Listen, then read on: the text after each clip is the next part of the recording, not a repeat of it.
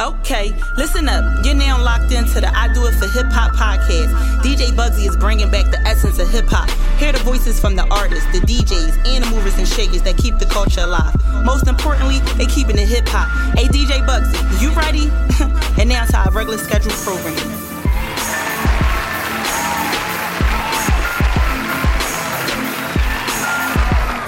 What up, what up? It's your boy DJ Bugsy, Do It For Hip Hop podcast. It's good to be back on the Miggity mic. I got my first guest in the building representing Uptown. Dope project coming out on October 23rd, man. Stamp. It's been, listen, this interview. Yeah. We've been like through some. 3 months ago, 3-4 months ago. I ain't gonna lie. Stuff on my end, yeah, it has been a lot. Yeah, but we here, right? And I want to welcome to the show my man, Nair Costello. Yeah, appreciate you. It definitely, this is, I feel like, honestly, your platform is something that you have to do. Even coming out of Philadelphia, coming out of the tri-state area, just because of how legendary you are and the imprint that you already done had on the community of music. You know what I'm saying? Like, your foot been imprinted from you doing even this podcast and branching out to this. Because I know this is not easy. No, it's not. Having your own thing under your own name. You feel what I'm saying? Right. Absolutely. Like, I definitely did my homework on you, and that's why I reached out in regards to like trying to, you know, just link with you. Yeah, that's definitely why. So I definitely appreciate it. I gotta give you a handshake. Nah, for sure. I appreciate that, and I'm just, you know, I'm honored to be in your presence. Honestly. That's what's up, man. So I want to start from the beginning, man, and I gotta give a shout out to Uptown, and again I gotta say rest in peace to PNB Rock. But Uptown has some special artists that I watched growing up in the DVD era. Shout out to Vaka, shout out to Quilly, shout out to Cheek Raw, all the Uptown vets, man. I appreciate y'all and what y'all did for the culture. And I'm sure you growing up from Uptown, you seen all that. So let's start off with that. Let's start off with you being young, growing up in Uptown and what you saw. And before we get into everything else, I want you to take me to like your early beginnings of your childhood and seeing those artists and them inspiring you to want to pick up a pen. Honestly, all right, so Vaka, the infamous freestyle that he has, he did on Washington Musgrave, that's my block. Like, if you look, right, he did that in front of a school called Roosevelt. Roosevelt is a middle school right now, and he freestyled in front of, you know, in that middle school, and that really like put us on the map for in regards to like that area of Germantown, right? Because Germantown is really only known for, you know, Haines Street. Then you got Brickyard. Then you got Dogtown for real. But it's like, Vaka was the first person to put Tobahaken and Morton, and I'm not even from Tobahaken and Morton, but he put that on the map. He put another block on the map. You understand what I'm saying? That was from the Germantown area. Absolutely. So him doing that freestyle right there, and I'm from that block, and we grew up, you know, repping that block and, you know, doing things that really was stupid in the long haul, but it just was, it's funny how that imprint was. You know, I got Vaka on my intro on my last tape. I got a song with Quilly on my last tape. So it was like on Convalescence, the EP. So just being able to work with them individuals, like how I just said with you, like it's eye-opener. You feel me? Absolutely. Like, to be able to be in the presence of such people that I looked up to as a young age, where I'm in front of the YouTube screen just taking notes on how they flew. Like, I done had FaceTimes with Cheek Raw, like, listen, bro, I ain't gonna lie, you on some shit. Excuse my language. I don't know. No, you can curse, yeah. He like, damn, bro, you really on some shit. Like, we got a link. So it's like, Cheek Raw gotta be on my next project, you feel me? But shout out to Cheek Raw. Like, it's just, it's that crazy how wife beater freestyle. No, it'll never get old, bro. He did that down the street from Roosevelt. All that stuff is in the area where I'm from.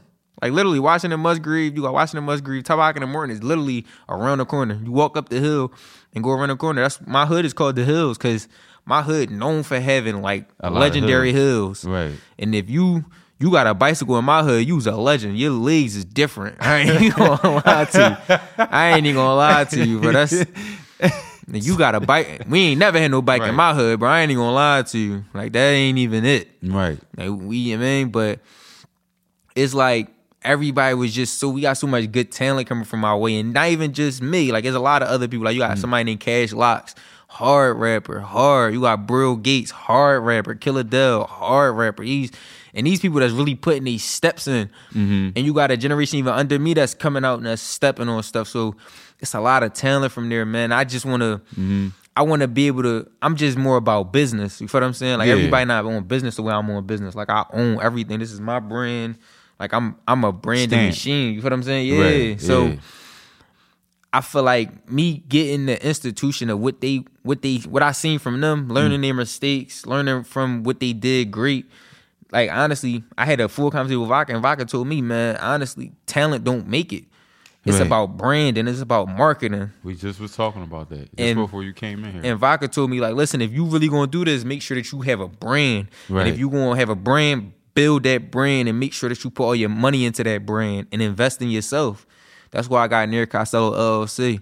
That's why I got my business account. I got cars in my business account. I got a house in my business account. It's just like you gotta have equity in that. You feel what I'm saying? Absolutely.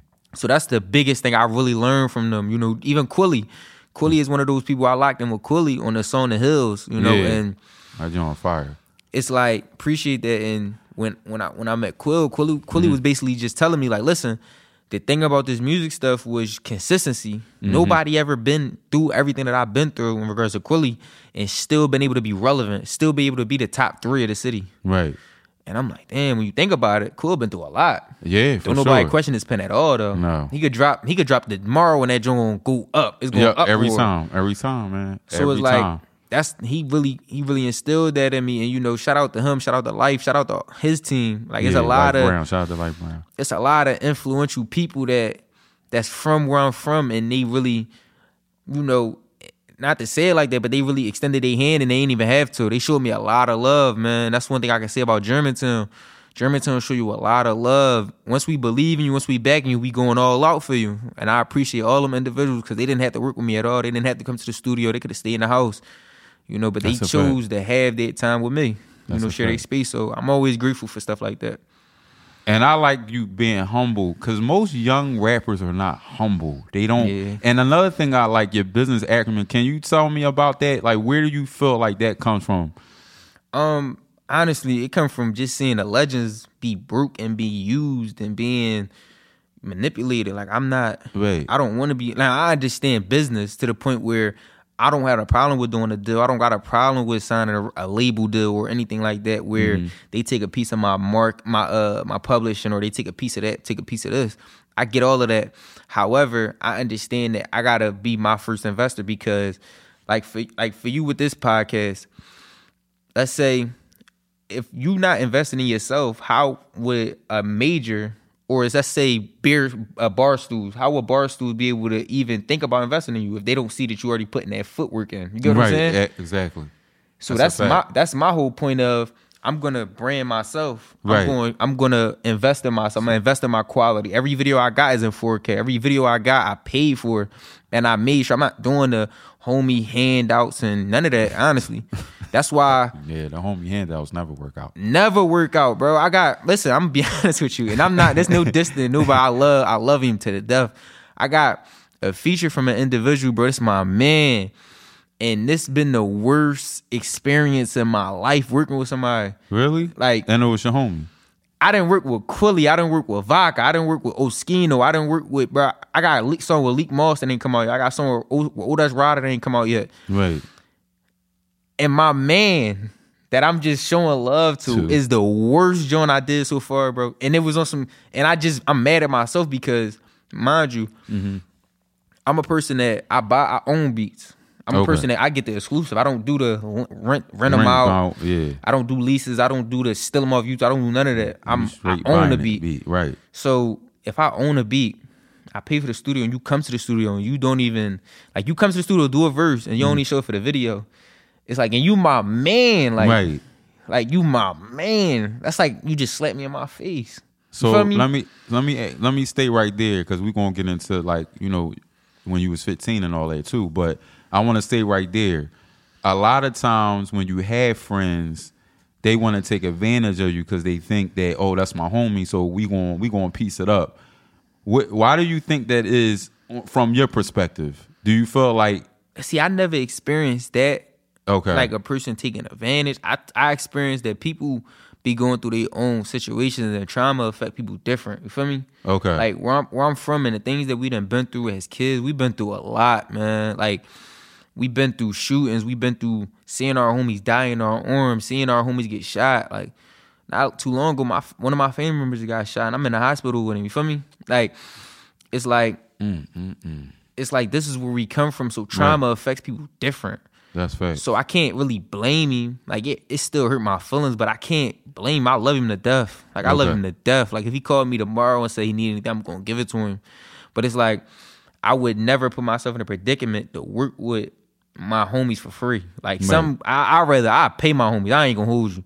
Like I'm real big on business, so yeah, you are. If I gotta pay you, I'm cool with that. If I gotta put up money for anything, I'm cool with that. That's what it takes for us to get out of, like, you know, for everything to be 100. They need to learn from you. I'm cool with that. You feel me? You the model, bro. I told you that when we was doing business and we was talking and how you was so professional and how important you thought you was being professional. And I told you, I was like, you did everything you was supposed to. You asked the question. You communicated. You like, yo, Buzz, can we do this? Can we do that? Yeah. Can you throw it up like this? Can you throw it? Like, everything was professional. And it's like, so nothing unprofessional. And it's like, I don't have a manager. I don't have that. I'm my own team. You feel me? And I got individuals that believe in me, that invested in me. I got people that's rocking with me 100%. Right. But I'm my own manager. I'm the person that's putting out these videos. If you look on any of my videos and look in the bios of my or the the info of the video, the information you're gonna see my information, the videographer's information, the feature artist information, where I shot it at. Like, I'm real detailed with everything. Like, I want every quality to look good, because it's like you were as good as your last project. You were as good as your last. You as good as your last podcast and your last interview. No, seriously. That's so. Right. And my mindset is, all right, I'm gonna leave an imprint every time I drop. No matter if it get one view or no matter if it gets 64,000 views, I'm gonna put my all into this. Like, I can't do half stepping stuff. Like, I can't. Like, I'm not with Big Daddy Kane. You know, I love Big Daddy Kane, but I can't do none of that. Like, I can't. Yo, the fact you know about BDK is no. You study the culture. He a legend, man. I would. Yeah. It's crazy because I was telling somebody, right, and this is, I shouldn't even be saying this, but. I like, once I make it, you know, once I get to that point where I got a budget and all of that, you know what I want my feature to be? Like, nobody thought of yet. Who? I want to do a song with Queen Latifah. Really? I swear I do. That's crazy, bro. And I'm going to cook dope. Her boots. Say no. But no, I really, no, seriously, but I really want to do a song with Queen Latifah. Like, I really, like, that's like a shout dream of mine. Like, I really want to do a song with Queen Latifah. I feel like her on a hook, right, in a jazz saxophone, like, wow. I can hear it in my head. Like, I just ain't. Now, when did that idea come about? Was you just So listen, right. No disrespect to nobody. Okay. I'm just getting tired of rappers' albums all having the same artists on it. Like, okay. Every rapper album within the last 6 to 10 years has had a hook by John Legend or Anthony Hamilton. You can't name an album that has not had one of them. It was Usher for a little bit, but Usher, like, he was going through his own stuff. Not really Chris Brown no more, because Chris Brown, like, I feel like he more of like a once you went that's when you, like, your first album. I'm talking about they second, third album. They got a guaranteed Anthony. When that budget up, they got a guaranteed Anthony Hamilton, John Legend hook. Everybody, you can't name not one artist that never had one. Now, you know what artist did use Queen Latifah recently? Not Rhapsody. She used her.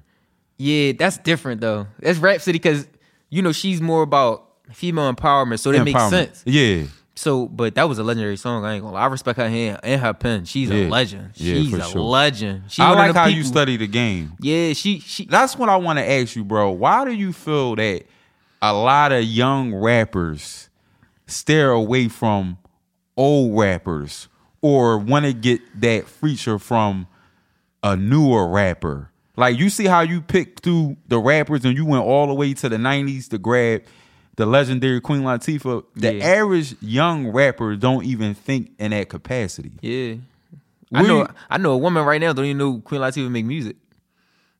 Seriously, I'm giving it. I'm like, yo, I'm like, yo, you know Queen Latifah rap? She like, no, she don't. You talking about Cleo? I'm like, oh my God, this get out, please. Get out. Like, oh my God. It's sad, man. I put on Unity. Right. She like, no, I think she a better actor. I'm like, what? Oh no. Please exit. Please exit. Deuces. Uber. Or Lyft. For sure. For sure. Right. Now, I want to go back to when you was 15 and you had a dark moment in your life and how you, can you break that moment and how it made you who you are today? I feel like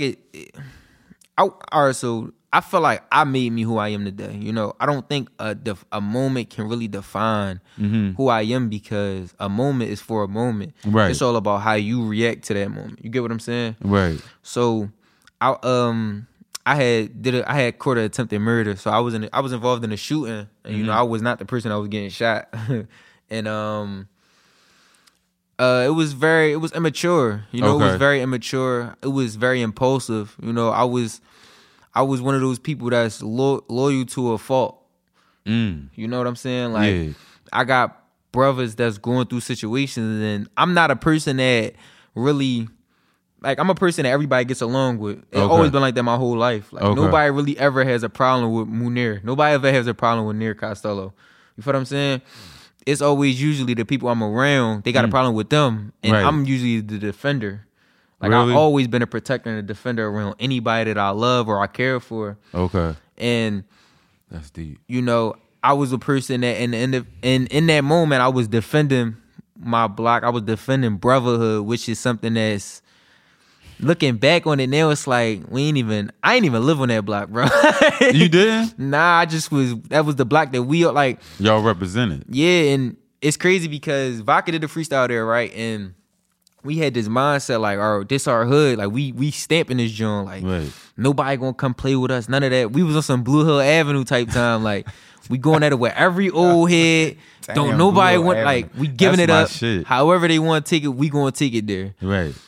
And looking back on it now, it's like, what was it all? Like, me and my man Stu, like, shout out to my man Stu. We, you know, we working, we doing, we got our families, and we just trying, we striving to be better men. We striving to invest, like, you know, shout out to Walk Around Money LLC with the ATM. Shout out to, you know, Reform Realty, you know, with real estates. It's like, we all doing things that's beneficial to our lifestyles in 10 years later. Right. That we not think about now. Right. Back then when I was 15, I thought about today. Okay. I never cared about a future. I never cared about none of that. I suffered from impulsivity. Like, everything was instant. I didn't care about tomorrow. Like, like, all right, however it goes, and that's how I'm standing on it. Right. I don't care. Like, you feel me? That's how I thought about it, and I learned a lot from that moment because, you know, I feel like realistically, I would have got worse. Like, I was already worse. So by going up top, you felt like that helped you in a big way. Because if you wouldn't have... I feel like it made me... Being around art, so this is the thing about it. So I got more men in my family that's in prison than that's on the street.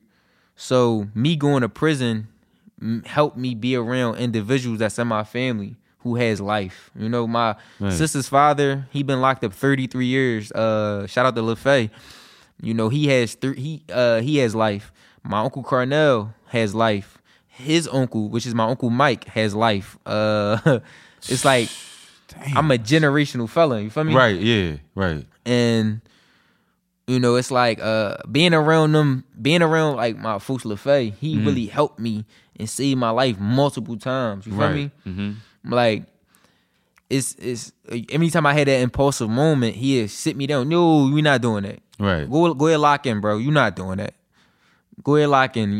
We ain't I'm not gonna let you mess your future up. And he gave me the game of reading. He gave me the game of just showing me what structure really is. You feel me? Yeah. Like, my dad was always there for me when I was a kid. You know, my dad never been to prison, none of that. My dad is very intelligent, and it's just that him and my mother was going through a lot of bickering.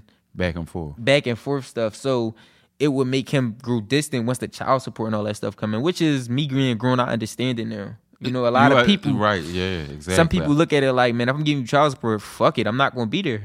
And I get it. Like, he tried his best. He was young. You know? Yeah. I'm his oldest boy. So I still love him to death. So y'all close now?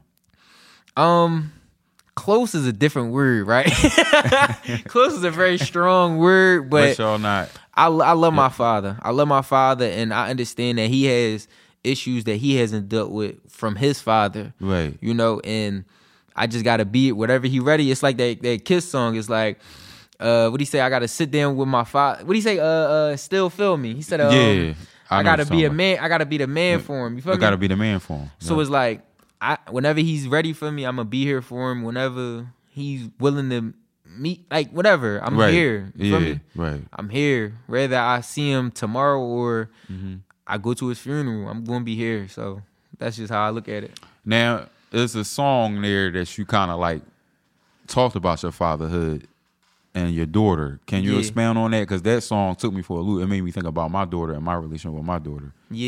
You talking about X&M, X&M. So she kind of like took you out of depression. Yeah. My daughter is like, she's something so pure, man. And it's scary how pure she is because I'm a person that, you know, I've been through so much. Right. And it's like I'm a person that realistically, I beg Allah not to like introduce me into the hellfire. You feel me? But I know that my hand didn't call for that. Right. Like I know I done did a lot of stuff in the streets. I know I done did a lot of stuff where it's like I feel like my heart is stained in a lot of ways. You feel me? Like. And do you feel like your daughter takes those things away, or she just remind me of her pureness? Like she's so happy when she see me. She's so loving. She's a loving baby. She's such a beautiful, like just I don't know. Like she just I love her so much, man. That's like I never felt love like that before. Right. And she's a person that makes me second guess my decisions. You feel me? Yeah. Like before you make a wrong decision. Not even a wrong decision, but she make me second guess even right decisions because I got to make sure that that's the right decision for her. Facts. You feel me? Like, it could be right for me, but I got to make sure it's right for her also. That's like, I got to make sure that I include her in whatever I got going on because she's so pure. I need that purity around me, man. Like not even to say it, but, like, she made me break down, like, a couple weeks ago. She's holding her, man. And it's like, my grandmother died, I ain't even cry. Like, my grandmom died when I was in jail and I ain't cried, bro. Like, and I was talking to my grandma every morning for 6 years straight. And I remember getting an email from my mom saying that my grandma died. And I didn't even, like... Why you think that is? You just... Because I was in an environment, like, when you in prison, you in an environment that's hard. Like, and you can't... Everything is hard in prison. From the phones to the beds to everything. Like, everything is hard in there. Like... There's no room for emotion, so you gotta keep your guard up. And I was around good individuals. It's just that you don't got no time for emotion in prison. Okay. So it's like makes sense. My daughter being so pure and her being so soft and like just loving, man. Her smile, she got her little 4 teeth there showing her how to not smile. You feel me? And it's like that's what's up. She man. I named her. You feel me? Like I named her. I'm just striving to be there for it to the best of my ability, whether it's in spirit or physical. Right. Like I just want to be there for it. And like I done been through a lot, but like DJ, but I done been through a lot. You feel me? Like I done been through situations where like I accepted death. Like I accepted death when I was young. I accepted death when I was 14 years old. And having my daughter be so pure and her be so full of life, it makes me second guess, like, wow, when did I lose that? Right. Like, what made me lose that innocence? What made me lose that thought of the future, of that thought of having full life? Because I'm 25. Like, I'm 25 and I accept it. Like, if I die tomorrow, I die tomorrow. Feel me? Like, I make decisions to not put myself in no type of predicaments. But I'm accepting of what my hand called for. I done did things in the streets. Right. I done did things where, you know, I done put myself in predicaments that people not going to forget that. You feel me? Right, absolutely. So I got to stand on everything that I did. I got to stand on everything I ever said, which is why I move accordingly. You feel me? But it's just like my daughter, she just bring that softness to me. Like I love being a father. I love being there for her. Like she's... That's good, man. She's so pure, man. Seriously. That's dope. That's dope, man. I love to see it, man. We had a guest on here last time, and we was in a conversation, and I came to realize that his manager was his dad. And that was like the first time I seen a manager and a son, you know what I mean? Like that's heavy, yeah. You know what I'm saying? So it's always, like I be trying to tell people, like in 2022, fatherhood is out here. Like we out here really working. Not to say it like that, but I feel like fatherhood always was out there. It's just that it's not it's not media-based friendly. Like, it's not promoted because in the mindset of, if you see that a lot of black men have fathers, right, it's like, where does that leave the stereotypical mindset that we're deadbeats? Right. Feel me? Yeah. Like, I know a lot of people that had their father in their life, believe it or not. And I'm from the hood. Right. I done lived in the hood. Right. So I think father's been here, man. It's just that media don't promote that. Right. Feel me? Like, even if you look at the new draft that just happened, the NBA draft, they just, like, it was so many fathers that was on camera crying with their son. Look at RJ Barrett, his dad. Right. They crying together. Like, then you made it. No, we made it. No, seriously, right, yeah, bro. And it's real. For real. And you look at LeBron and Bronny, like, you see that? Like, it's just... It's like, we got to accept that this stuff been here. We got to break that mindset that men is not this, that men ain't shit. Men is deadbeats. Like, I know a lot of people that's there for their kids. And I grind. I hold all my homies accountable. Let me ask you this, because the narrative always comes from a queen's mouth that black man ain't shit. You don't do what you do to your daughter. How do you deal with that? Because I've dealt with that. I don't deal with it. I ain't gonna hold you. I can't, not to say it like this, but I gotta be realistic with who I am and what I stand upon. I don't got time to help another person with their baggage. They baggage too much. I'm gonna get them out the car. Like, I don't got time for the men ain't shit. I'm trying to prove myself to you, and like, it take you all this time. I can't deal with a hard woman. Like, I need a feminine woman. I need a woman that's willing to submit, that's willing to love, that's willing to understand and help me, bring something to the table. I don't got time for the, I don't need no nigga. If you don't need no nigga, all right. I don't need no bitch. Like, you feel me? Right. You don't need no nigga, I don't need no bitch. I'm cool with that. Right. You know? Yeah. Have a good day. I'm cool with all of that. You know? Right. Yeah. I lead with manners, so I hope manners come back to me. Like, I make sure that I say excuse me when I walk past people. I shake people's hands. I look them in their eyes when I talk. You understand what I'm saying? Yeah. But I don't got time for the woman that's scorned by men and the women that's going through all of this. I don't got time for that. You got to hold yourself accountable. You got to deal with your demons. I can't help you. I can assist you, but once that assistance come and you don't take full advantage of it, I got to remove myself. That's a fact. I can't let you derail me. I can't. Like, I refuse to. All that getting high shit, I don't like none of that. I don't like.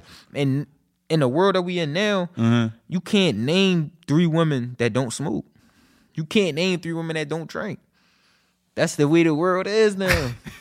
I don't be for it, gang. I ain't gonna hold you. I'm glad you brought that up, because I'm gonna keep it a bean. I don't like a woman that smoke hookah.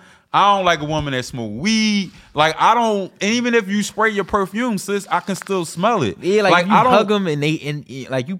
I'm a nurturing. Like, I like to get up on you. So right. When I'm hugging you and I put my nose to your head, because, you know, I got a little height to me. So once I put that nose to your head and it just smell like a desire, like, I don't want to smell a za.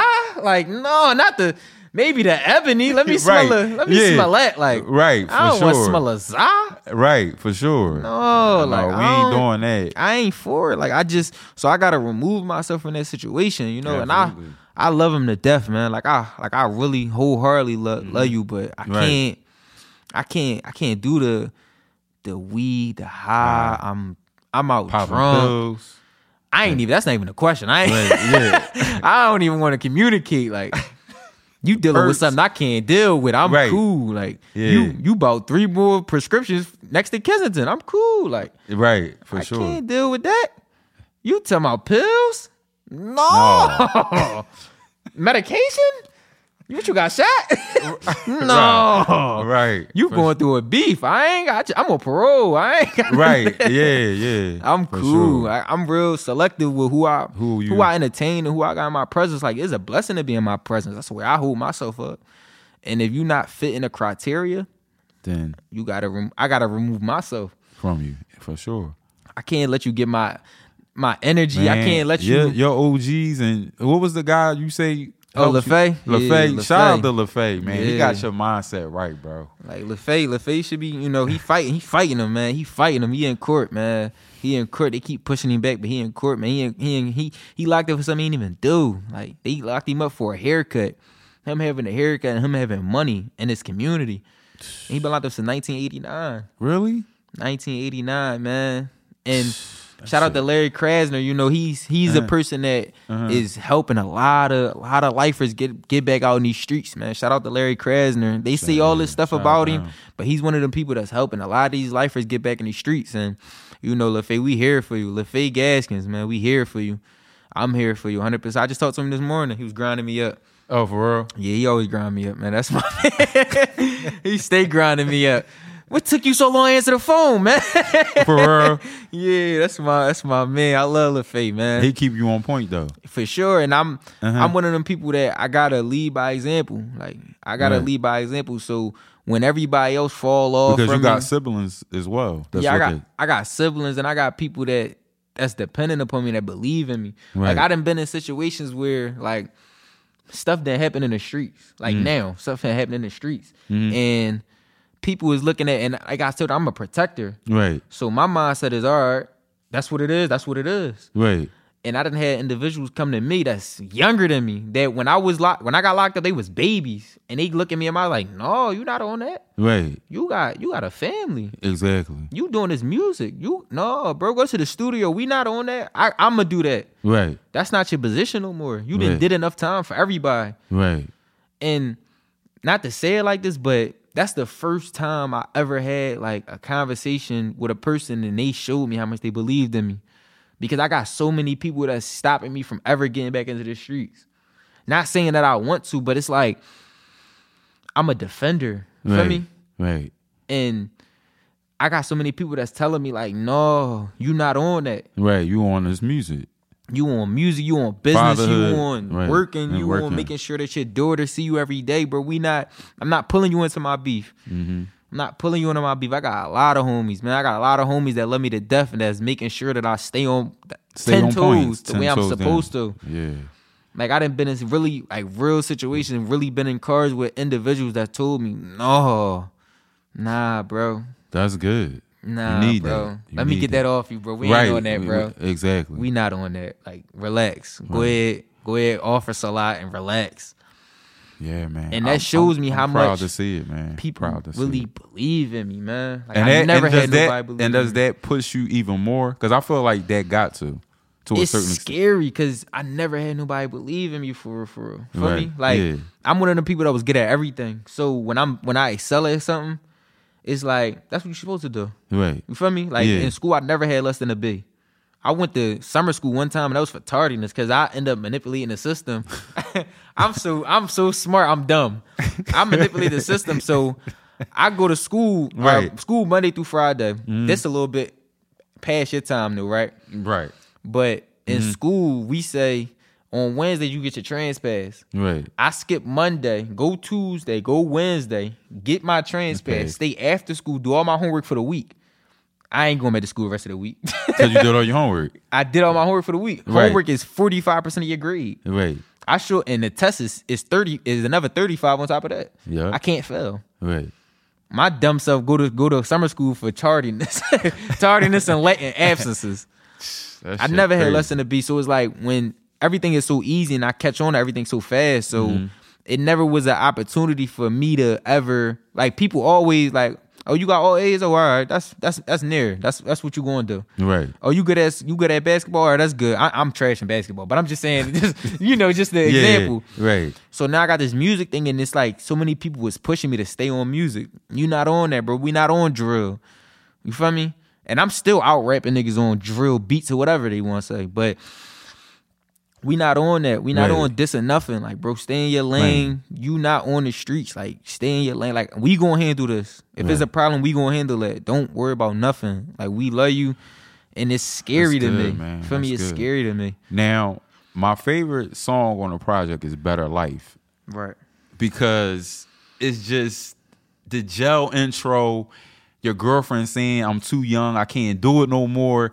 It's very descriptive, bro. And I'm just like, yo, this shit reminds me of when I was a young boy and I was so hyped about Ready to Die, or I was so hyped about Life After Death and how Biggie opened up the album, on both albums. So that's what it took me to. It made me recollect on that. So you're so creative, bro. Keep that same ingredient. Like, when you do albums and be cohesive and this song go with this and this, man, like, still do that. Because a lot of artists, that's a lost form, bro. Yeah. Trust me, it is. Nah, for sure. A lot of people just put, they go in the studio, do 15, they write a song and they punch in all these songs and whatever good songs, that's an album.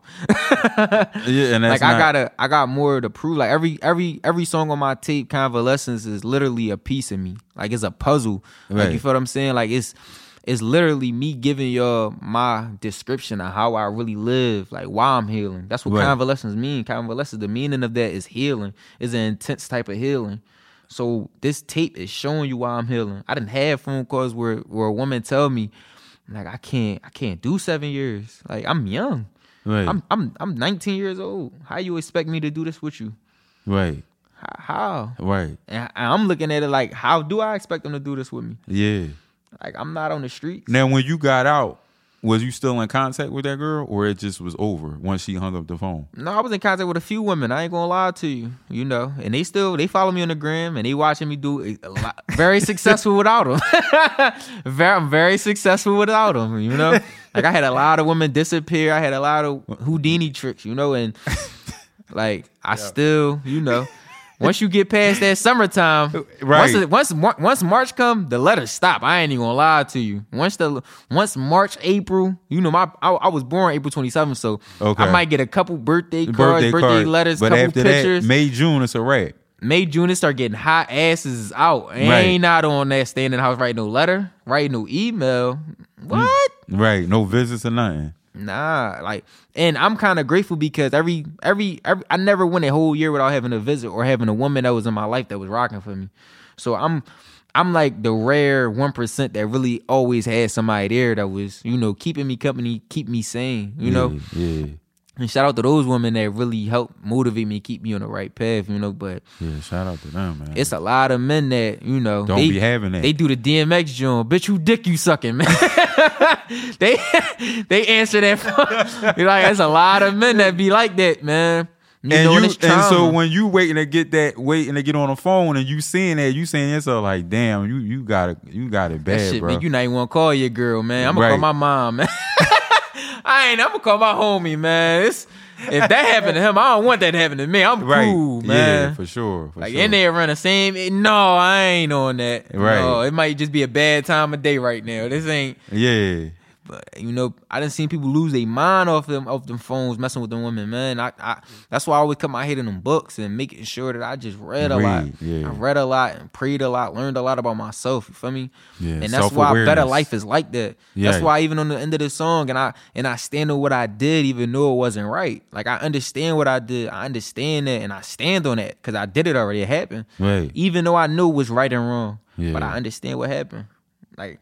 I'm at the point now. I done begged them people for my freedom. Like I'm not about to be going out, and I'm happy I got reminders that keep me on the path of not going back to jail, bro. Yeah, for sure. So I'm grateful for that. You know, I got songs like that. I got songs like, you know, I still got the songs like No Gun Zone where I still got that anger in me. You know, I still got that anger in me where an older woman said that I had manners, I was raised well, but I was 15 charges an adult, living in a cell, standing up for count, writing.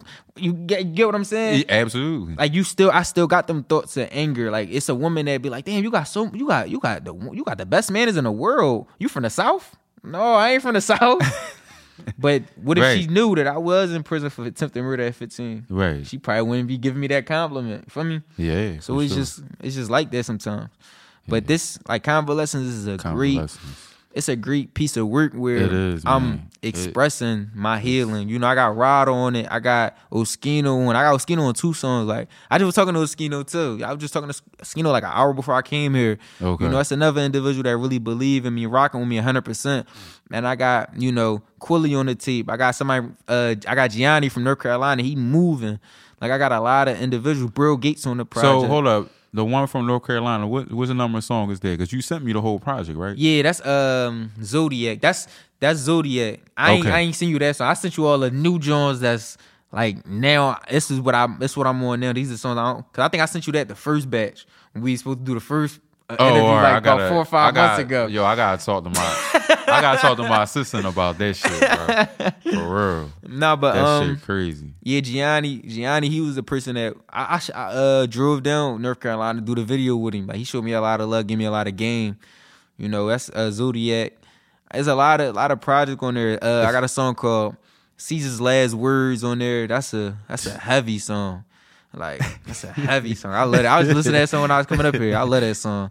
You know, it's just... So when you listen to your own music, do you ever sit back and say, wow, look how far I come, for one, and for two, do you critique yourself and say what you can do better as an artist? Yeah, I'm always in the studio. Shout out to Jumbo, Every Ave. You know, I go to those studios. I go to Sound Genius and I go to Jumbo Sound Studios. Okay. It's time where I go in the studio just to fix... Listen, it's a part where I say this word. Let me fix that word. Let me take that word out. Like, I'm real. You're big. You're a perfectionist. Yeah, I'm a perfectionist, but I'm also realistic. Okay. So I can't like hoarder all the music to myself. You know, I gotta let it out, even though it's me being vulnerable, which is the most scariest thing in the world. You know, and that goes back to your question of, do it motivate me to even go farther? Honestly, it's like sometimes you get that feeling of, what if it flop? Like, what if nobody understand my vision? What if don't nobody hear me? Hear my pain or understand my pain? What if they just do want to hear that drill, I kill your mom, I spin your block type time? Right. Like, I'm giving you music that you gotta double back and listen to. Yeah. You gotta, when you going, you about to take that trip to Atlanta, you just go ahead and play this joint on the plane. Mm-hmm. Front to back. I'm giving you an albums with road trip. Like, you get what I'm saying? For sure. And it's like, what if it don't go nowhere? And that's why I gotta check myself, like, nah, we gonna still do it. That's why my visuals got to be the way they are. Because I'm the first person that came home and that's moving the way I'm moving, where my second song I ever dropped was with Quilly. Right. Where I got Oskino and Oh That's Rada on one song. Like, ain't nobody ever move like that don't got no crazy $100,000 budget. Yeah, for sure. Like, I'm doing this independently, all me. Near Costello LLC's on there. When it dropped. Man, I seen it, bro. Listen, man, like I said, from Tap, from my first conversations over the phone, all I said was, this brother is about business. Yeah, got it. It was all, and you stood on everything you said. You did everything you said, and you here. And it's just, it's remarkable to see, man. Shout out to all the young artists that got dreams and aspirations. Shout out to my man, Nerd Castillo. Make sure you get the project. Yeah, Costello, sure. Make sure you get the project on October 23rd, man. It's super dope. Man, listen, I appreciate you, man. Nah, for sure. I appreciate you too, and I appreciate the opportunity, man. Thank you for having me in your presence, and I'm just... Yeah, make sure you tell people how they can follow you, how they can get the project. Nair Costello on everything, NIRCOSTELLO on everything, Instagram, Twitter, Facebook, everything. You know, I just did a deal with my mixtapes too, so... You did? They're going to sponsor... Yeah, they're going to sponsor my tape, and they're going to put it up, you know, for I think 2 weeks. I'm going to be in like the top 3 mixtapes. Send me the link. Send me the link so I can support it. I'm gonna definitely be on there. So just I'm everywhere, man. I'm making sure that I'm promoting. You know, I'm doing the promo runs like I'm supposed to. Yeah. And I'm just making sure, you know, and like I watched the interview with you and Dame. I watched a lot of your work, man, and I'm definitely proud of you, man. You're doing a lot for us, and you showing a lot of people that we can do it too, and we can have a professional set. Not in my basement type joint. You know what I'm saying? Like, seriously. You know how this joint be looking sometimes, bro. You be seeing these joints, bro. A lot of these joints be boys in their basement. You come to the crib. That shout out to Scooter, man. His visuals is crazy. Nah, for sure. Like, shout out to my bro. It's good work, man. I definitely proud of you, bro. Seriously. Thanks, man. I appreciate proud of you, man. You still stepping and you doing a lot of work, man. Yeah, for sure. We here. But Convalescence coming out October 20. Convalescence, the album. You know, Nair Costello. Yep. And we all stamped that every time. You feel what I'm saying? Man. For sure. Say that one more time. Let people know. Stamp. Definitely. We all stamped in every way, every out, every ending, you know? Like, honestly, everybody that's supporting, like, everybody that's supporting me and everybody that's believing in me. And I hope that y'all give me the opportunity just to listen. Like, I promise you won't regret it. I'm out rapping everybody that you ever around. Seriously, they not fucking with me. Yo, man, it's your boy DJ Bugsley. Shout out to my man Costello, man. I appreciate you. Like, again, once again, man, make sure you get that project on October 23rd and keep it hip hop. Peace. What do you do? It's your 10-year-old mascot in the building. But anyways, y'all, stream on them platforms. You got Google Podcasts, you got Apple Podcasts, you got Spotify, but more importantly, YouTube. Check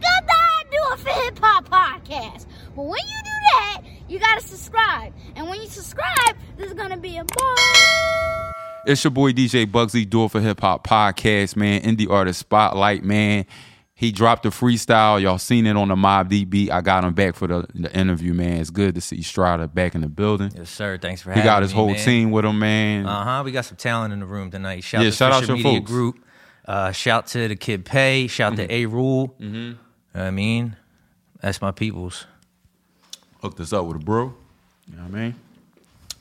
Got a scooter, he got a brew, I got a brew, we brewed up. I got the Red Bull and I'm cool. Yo, this boy crazy, man. So, man, listen. So I want to start off from the beginning with you, Strata. So first of all, y'all already know how I linked up with this dude, man. Like I said, he's one of the most consistent MCs in the city with the freestyles. And he's always putting the pen to the metal, man. For sure. Start from the beginning, man. Take me back to your early beginnings. Where you originally from, and how did you get into hip hop music? Like, what kind of like inspired you to want to like, you know what, I can do that shit too. All right, so I'm originally from South Philly, 10th and Wolf. South Philly, baby. Yeah, stand up. I'm from 20th Street. That So you know, I came up like tight knit Italian family, bro. Okay, you know what I mean, and you know, I moved out to Jersey, but like right before I moved, like I would get in, like you said, how did I get into the hip hop scene? Like, I ain't gonna lie, like at first, man, I was always drawn to like, I wasn't really into sports like that. So I was always drawn to like hip hop, the culture, not necessarily rap music. Okay, you know just the culture, the like, fashion, the style, yeah, so the like cars. I would see the dudes on the corner, you know what I mean? Smoking, drinking the 40s, and like, bandanas, and like that is what like that lifestyle I was attracted to. Okay, the cars, they had the girls, you know what I'm saying? They had the jewelry, right? And like they had the Jordans, you know what I mean? So like when I saw that, like that's what I wanted. You know what I mean? Right. I'm gonna add this real quick, but I just lost my grandpa. Really? Yeah. Sorry to hear that, man. Damn. Thank you. And like. Like I said, tight-knit Italian family, like he did all brick fronts in South Philly. You know what I mean? Like that was the thing. And my dad did the same. So like I would go to work with them mixing concrete at 10 years old and during the summer and all that. So they had you hustling early on. Yeah, because listen, I wanted them nice clothes and them nice sneakers. Jordans, my mom said, listen, you want that, you better go to work for it. Right. And you know, I would do that just to get them sneakers, bro. And then it was like I ain't want to do that anymore. Right.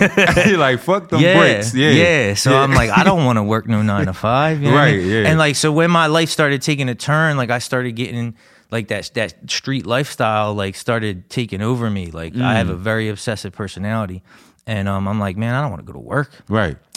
I had moved to Jersey. Okay. And you know, I resented my mom for that. She's trying to give me a better life, and I'm like, nah, man. Like, I want to be in the city, man. Right. I don't want to be out here. You want to be in the P. Yeah. And it's like so, and that's when I met my man Fisher Media Group around that same time. And you know, this is back like we had the karaoke machine with the cassette tape. You know what I mean? The microphone, right? Yeah, and that's how it started. You know, we were listening to the radio, and I'm like. Man, I had the rhyme book. I'm like, I could do this. Okay. I could do this. Right. Because like I said, it was the lifestyle behind it more than like I can't being really, a rapper. Yeah, like I can't pinpoint like one rapper who I was like, damn, I want to be like him. Right. It wasn't really like that. It was the lifestyle more so, the culture of itself. The culture in itself. Yeah. I was just drawn to it. And then so we would just play around on the karaoke machine, man, and like at that time it was like what was it? Like P. Diddy and the Family album out. So like Locks was going crazy. Yeah, man. So like that's what you know. That's what I came up on, man. Right. All that. Yeah, that's crazy, bro. Yeah. But that's how it be, though. I mean, even for myself, you speaking of Diddy, even though Diddy and Mace going through a lot of shit right now, we seen it for him. But it's interesting to see what we seen then and to see what we see now. Right. You know what I'm saying? Right. But I want to go more deep into like. Growing up, and what was the bad turns that got you kind of like in the street life? Right. And a lot of people respect you in the culture. You got Petey Crack in the comments, Quilly. Yeah. So a lot of people respect you that's known, well known in the city. Yeah. Yeah, it's crazy. Shout to them. Yeah, right. Shout out to Quilly. Shout to Petey Crack, man. Listen, like at that time, you know, State Property, bro, like that era right there. Right. Talking the big Rockaware clothes. Right. That era right there. Yeah. Was like, that's when it took a turn for me because like I wasn't really rapping like that. I mean, I would rap when I would get high or drink. Yeah. You know what I mean? But like I wasn't really putting out music. Okay. And you know, like I said, I wanted those things that lifestyle brought. Right. That's and why I did it. You had to figure out a way to get it. Yeah. It's like I would hustle this and hustle that just to get them sneakers. Right. That's what it was for me. You know what I mean? Yeah. And then it was also like, of course, like part of that lifestyle, man, like it brought like somebody, I think it was Vaka, shout to Vaka, he said, bad money, bad memories. Because that's what it was for me. You know what I mean? Like, I would get all this bad money, and for me, like, at that time, I felt like I was the man, right? But really, like, I don't got nothing else going on for me. The people I'm around is just all negative. Okay. You know what I mean? Right. And, you know, so, like, like I said, I'm hustling this, hustling that, and then I realized, like, you know, it was cool when I was just smoking weed and drinking on the weekends, you know what I mean? But, like, I noticed, you know, getting deeper into that lifestyle, it started turning into an everyday thing. And so music was long. Like, I wasn't worried about no music. And, like, my man, Fisher Media Group in here right now, he was always that good voice on my shoulder that was like, yo, we got to get in the studio. And, like, he had a little studio at his crib. He was on Diddy time. Yeah. Time and, like, got in that and like, this was, I'm talking, this man was, like, my positive role model through for years. We got years in. Shout out to him. But, you know, man. I was so caught up in that street lifestyle. I wanted that so bad. Right. I thought that was cool. I thought, like, this is what I'm supposed to be doing. And, you know, a lot of times, like, see, we glorify that in hip-hop, and it's cool and all, but then, like there's times where it's like, yo, for me, and this is just my experience on it, like, I got so deep into that to where, like, I broke the 10 crack commandments, and I started getting high on my own supply. And that's what it is. Dang. So, you know, it started with the perks, like, because it was, you know, I was just smoking and drinking, and then when the pills hit off, what, 10 years ago, you know what I mean, with the 5s, 10s, then the 15s, 30s, that was it, man. Like, I started, like I said, the smoking and drinking was every day, and then once I tried that, it was like, that's all I was doing. Right. And I never thought that, like, I had a problem, you know, because it was always there until that ain't there. Right. You know what I mean? And, like, when that was gone, bro, like, and I started feeling sick off of it, I'm like, damn, we got a problem here. You know what I mean? Yeah. And the money's coming up short, and I ain't got it like that anymore. So where it's like I'm hustling backwards. And it's like for a while I was ashamed of that. You know what I mean? Up until, you know, I got like 4.5 years sober, and it's like until I made that, like, exception, like, where I'm like, yo, like, I'm not like normal people.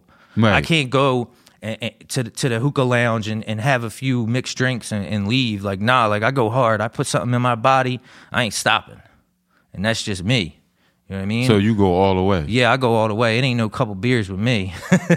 So what we doing right here with the light, he like, no, ain't no light, bro. Nah, it's man. All hard. And it's like, it's crazy because, like I said, I never really, like, spoke about it before. And not that I was necessarily ashamed, but I never really, like, fully admitted to it. But it took a lot of time. It took a lot of falls on my face of me trying to manage it, trying to be that normal person, just going on to the bar on Friday with my boys. You know what I mean? Like, that didn't work out for me. So, like, you know, it took a lot of time, man. Like, a lot of time of me thinking that I got this, I'm cool, I could go and do this and put it down. And not a lot of people in the hip-hop culture talk about that because we all glorify popping perks. We all glorify sipping lean. Yeah. You know what I mean? Right. And so, like, during that time when, like, they started, because you know, our era, bro, was all about getting money and hustling. Right. And then, like, you know, the culture took a turn. Yeah, future, man. Right. And then now everybody just raps about that. And, like, I don't just really speak on things that I don't do. So, like, when I spoke on that, when I'd be spitting, like, I was really doing that. Right.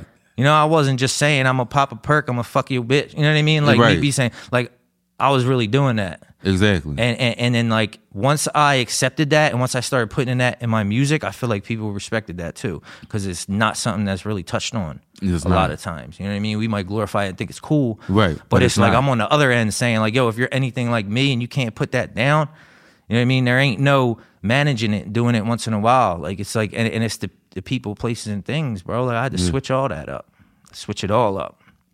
So why now? Why do you think now, after all those years of being in the streets, that you have the courage to show people your real picture and the real you, as opposed of back then you felt like you hid it. Mm-hmm. Now you kind of like showing your hand. What gave you the courage to show your hand more so? I would say, like, I would think the biggest reason why I can sit here and say I got 4.5 years, I didn't do it on my own. A lot of people helped me. Okay. Thank God, bro. Right. With some realness. But yeah. I feel like me showing my hand doing that is because, like, being honest from the jump with myself and other people is the reason why I could sit here and be okay. Right. People are sipping beers around me and I'm not like, damn, I want that. You know what I mean? Like, right. that obsession ain't even on me no more, because I gave myself a chance to, like, see what life was like without putting something in my body. And, like, it took a lot. There has been a lot of treatment centers, bro. A lot of that. Like, I had to, you know what I mean? So you relapsed a couple times. Oh, yeah. Like, more than I can count on my hands, bro. Like, put my loved ones through hell. And at the time, I don't notice that. Right. I'm like, leave me alone. Let me do me. Right. You know what I mean? But, like, me seeing it. You know, after I didn't start writing or do anything besides, like, I was like a little bit over a year in. Mm-hmm. I think when you mentioned it on the last joint on the freestyle, that Casanova I'm So Philly challenge. Yeah. That was my first step back into it. Okay. Yeah. And Fisher Media Group was the one always, bro, come on, man. You got to get back in the booth. You got to get back in the booth. You know what I mean? And, mm-hmm. So I was like, all right, I'm going to do it. So now... do you feel like this is the time for you to really go in the studio, make a project? Like, are you foreseeing that for your future? Oh yeah, absolutely, yeah. Okay. Yeah. Okay. I'm working on that now. It's a process. Right. Absolutely. I juggle a lot of things in my life right now, but like, right. Definitely working on an EP right now. It's gonna be called Nothing Was Overnight. And I feel like that is in all avenues of life. Okay. You know what I mean? And we may think what we see, oh, this dude just popped out of nowhere. Right. But it's a lot that goes into it. You know what I mean? Especially like it in anything in life. Not just rap. Right. Just life, period. Right. Life, period. Because that's me. I want that today. I want that. Yes, I want that bag yesterday. Right. You know what I mean? I had to get out of that mentality. Like, it ain't like that. Right. You got to put the work in. And you know what? Mm-hmm. There might be some people that'll get it overnight. Right. But like a lot of times it's here and there. It's, Yeah, it's like a one-hit wonder. As quick as you get it, it's gone. Right. So, and I experienced that even with money. You know what I mean? I'll obsess over the money. Right. And then boom, it's gone. You know what I mean? Get it the wrong way, boom, it's gone. Right. You know what I mean? Does fatherhood play a part in that? Well, it's crazy because like I don't have any kids of my own. Oh, so yeah, that's my girl's daughter. Yeah. Oh, but pretty much her father though. Okay. Yeah. But that plays a part. Oh, absolutely. Yeah. Okay. Yeah. I got a nephew I'm real close with. Shout to G. He's got a YouTube channel. Okay, basketball. Shout out to G. That's my little man. And my sister had another kid, so I'm a godfather. Okay, congratulations on that. Thank you. Thank you. So it just seemed like you just keep inheriting kids. The kids just keep coming your way. Yeah, so I guess it's like a hint. Yeah. Is your girl saying hint? I be, always, bro. And I'm like, nah, I'm good. I keep saying nah. Like, yeah, part of me wants that though, right. Yeah, but it is what it is. But yeah, I mean, I've been with her for just about to be 4 years now, so congratulations. Yeah, man. I met her when I didn't have much, bro. Right. You know what I mean? We both really didn't have much at the time. Right. Came a long way. That's dope, man, to see that. Now, how does she feel about you taking hip hop and music career serious? Like, what's her feelings on? She's a rider, bro. She's 100% down. A lot of them videos you see me doing them challenges, she's recording them. That's how thorough she is, bro. Like, yo, I would be in the car, right, or I'll call her. I'm about to scoop you, yo. Record this for me real quick, and I'll throw her my phone, and she'll do it. You know what I mean? Yeah, you don't find that all the time. No, you don't. I ain't recording this. I ain't recording this shit. You know she's 100% supportive. Right. Like, she pulled up to the last show I did. Now, how was that? Because I know you said the last. That was dope. Shout to Craig Lynch. He does a lot of stuff in South Jersey. Yeah, he actually DM'd me. For real? Oh, yeah, about some stuff. Yeah, he does producer beat battles. Like, it'll be face off, Like, you know, Swiss Beats and Kanye. Kid Pay was in it recently. Shout out to him. Yeah, so he's got like a lot of people know his name, bro. Like, he raps too. Oh, for real? Shout to J Dot too. Yeah. So I had linked up with them just because, you know, yeah, like, yo, I see you killing these industry beats, bro. I need you to come on here. So I did an interview with him and, right, you know, performances, all that. Just it's just networking, bro. Right. At the end of the day. Yeah. That's it. Yeah. That's dope, man. Now let's talk about, I want to talk about what you feel about like top fives and stuff like that. Now, who did you look to? Because I know every artist got somebody that's like the one. And for you, who would that be? The one. Sure. Like I said, I came up on that State Property era. So like I always say my, you know, he's obviously in my top five, but Beans was always somebody I looked up to. Okay. And like obviously Big, Rock. Right. You know what I'm saying? Yeah. Obviously Hove. Yeah. But my Beans. Top five is like Beans, Jada. You know right. what I mean? Yeah. Fab. I can see that. And I can see that in your rap. That's what I'm saying. Yeah. Yeah, for sure. But yeah, Fab is just, bro, the consistency in the game he's had for so long. You know what I mean? It's just... It's crazy, bro. Yeah. I just... like that crazy. Back-to-back song with yeah. him and Dave East? Yeah. Oh, yeah. That was fire. Oh, my God, yeah, bro. He's still... yeah. It's he can do that, bro. He's a punchline king, man. Yeah. Really. But like, so as far as like when I was in a lot of dark times, though, a lot of people don't mention back then, like with the mood music, Joe Button. Oh, yeah. And they don't give him his flowers. Well, when it comes to, I used to have heated arguments with people about Joe Button because they'd be like, think I'm talking about the Pump It Up Joe Button. And I'm like, nah, like you got to, you know what right, I mean? You got to go to yeah. the music mixtape. And like, I don't really listen to him now, but right. like when I was going through all that, yeah, I would put that on and it just like, you know what I mean? I felt something from it. Right. It wasn't just like, you know, gang drill this and all that. Right. It was like, there was meaning behind it, and you could tell he really went through it. Right. So you know what I mean. So it's like, and I like that in an artist. It's a real artist. Right. It ain't just like, you know, you got the image and you can spit. It ain't right. just about the rhyming, bro. Like, you know what I mean. Yeah. But yeah. Joe now Biden. Let me ask you a question, because sometimes success breeds jealousy and envy, and let's just say, from a standpoint of that, we just seen what happened with PNB Rock. Do you ever think about that? Being successful and trying to make it out, but it just seemed like the darkness comes back even though you made it out. Yeah, speaking of the PNB Rock, RIP PNB Rock.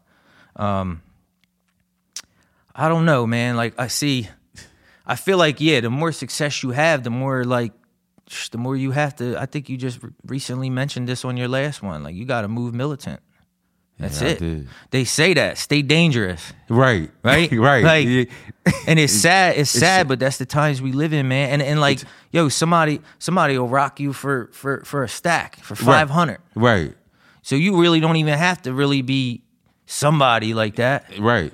I don't know. And like, for me, like, I'm really like low key as far as like who I choose to have around me. I can tell that. You know even I mean? Though I don't know you, yeah. I could just that's what I feel from you. Yeah, and that's put the rap shit aside, bro. I'm like that. That's just how I always was, and okay. especially now that like I'm not caught up in that other lifestyle. Right. I need positive people around me at all times. You know what I mean? I ain't just like rolling up and going any place with anybody. Right. I'm just like that, yo. And it was crazy because like with the PNB Rock thing, like at first when we heard about it, like we all thought like, oh, they dropped the Addy, they dropped the location. But it wasn't even that. Right. They was already there when they got right, there. Exactly. And it's like, aside from the rap, right. I wouldn't do that anyway though. You know what I mean? Yeah. But like, you never know, bro. You never know. That's a fact. But that's law. Like I would say that to my girl all the time. We be out to eat. I'm like, don't you post that picture right now. Right. And wait like, till we leave. I'm saying this. I'm a nobody. Nobody's on that page. Bro. Nobody's right. on her page at the time. Like, right. But I just was always like that. Like I you know what I mean? Yeah, yeah. And like there's a thin line between that though, where it's like I can't let that fear run my life though. You know what I'm saying? Or else I would have never linked up with somebody like you, let's say, or somebody like some of the dudes that are sitting in this room. Mm-hmm. You know what I mean? So it's a difference between like, yeah, move militant, move cautious, but like at the end of the day, right, like, you can't be shook out here if you really want this. Right. You know what I mean? You gotta go take it. Yeah. For sure, for sure. But that's just the crazy times we live in, bro. Like, that's just how it is. And I shout to B McFly. He always shows me love. Oh, yeah. Shout out to B McFly. Always, man. And he said he can't wait for you to come on the platform and get the interview. He was like, man, I'm so glad y'all. He hit me up. He's like, I'm so glad y'all linked up, Bugsy, man. We never got a chance to meet personally, but he's always showed me love when he seen that 4 years sober. He shared my 3 years sober that I did over a year ago. Right. And, but he just made a video saying like how clout is the new currency, and like a lot of the stuff that's going on now, I feel like it's just for the clout. Wow. It's not really for the currency. It's not really for, you know what I mean? People aren't you happy you came up in the state property era, bro? Oh yeah, and absolutely. Ain't you glad? I'm not trying to knock y'all, bro. I'm really not trying to knock y'all new guys. But you got to understand what it was when State Property was out, bro. It was a different time, bro. It was like really different. We wasn't chasing clout, bro. Nah. We just was chasing money. We was just chasing making sure Philly was on a map. Shout out to Young Chris, Freeway. Yeah, I mean, the Young Guns, like Oskino. Everybody. Like, it just was a different time. Yeah. And now it's just, like you said, the new currency. Yeah. And they can't see that. Nah, they ain't seeing that. They can't see that. And it's like, you know... It's everything is spin the block. Right. Ops. And listen, I be listening to that sometimes. I listen to it. Right, but you don't... I might give you a verse on a drill beat that, you know, I might talk my shit. I might talk my arrogant shit. Slick talk, a little slick talk. I feel like we always got to be cocky in this hip-hop game. You got to be cocky, for sure, you got to be cocky. Because if you ain't cocky, you ain't winning. Yeah. But it's like, you know, can you give me something else? You know what I mean? Can you give me something with some substance? Right. But that's my opinion personally. Like, that's what I look for in an artist. Me too. You know what I mean? So like can you actually put together an album? Right. That don't just talk about spinning the block. And popping perks. It has to be cohesive. Yeah. It can't be all over the place. Like I said, I listen to it, but then I ain't going back to it. Right. You know what I mean? Mm-hmm. Well, man, listen, I'm waiting for it. I don't know what the date is for your project, bro. But we ain't got a date. We're working, but we ain't got a date yet.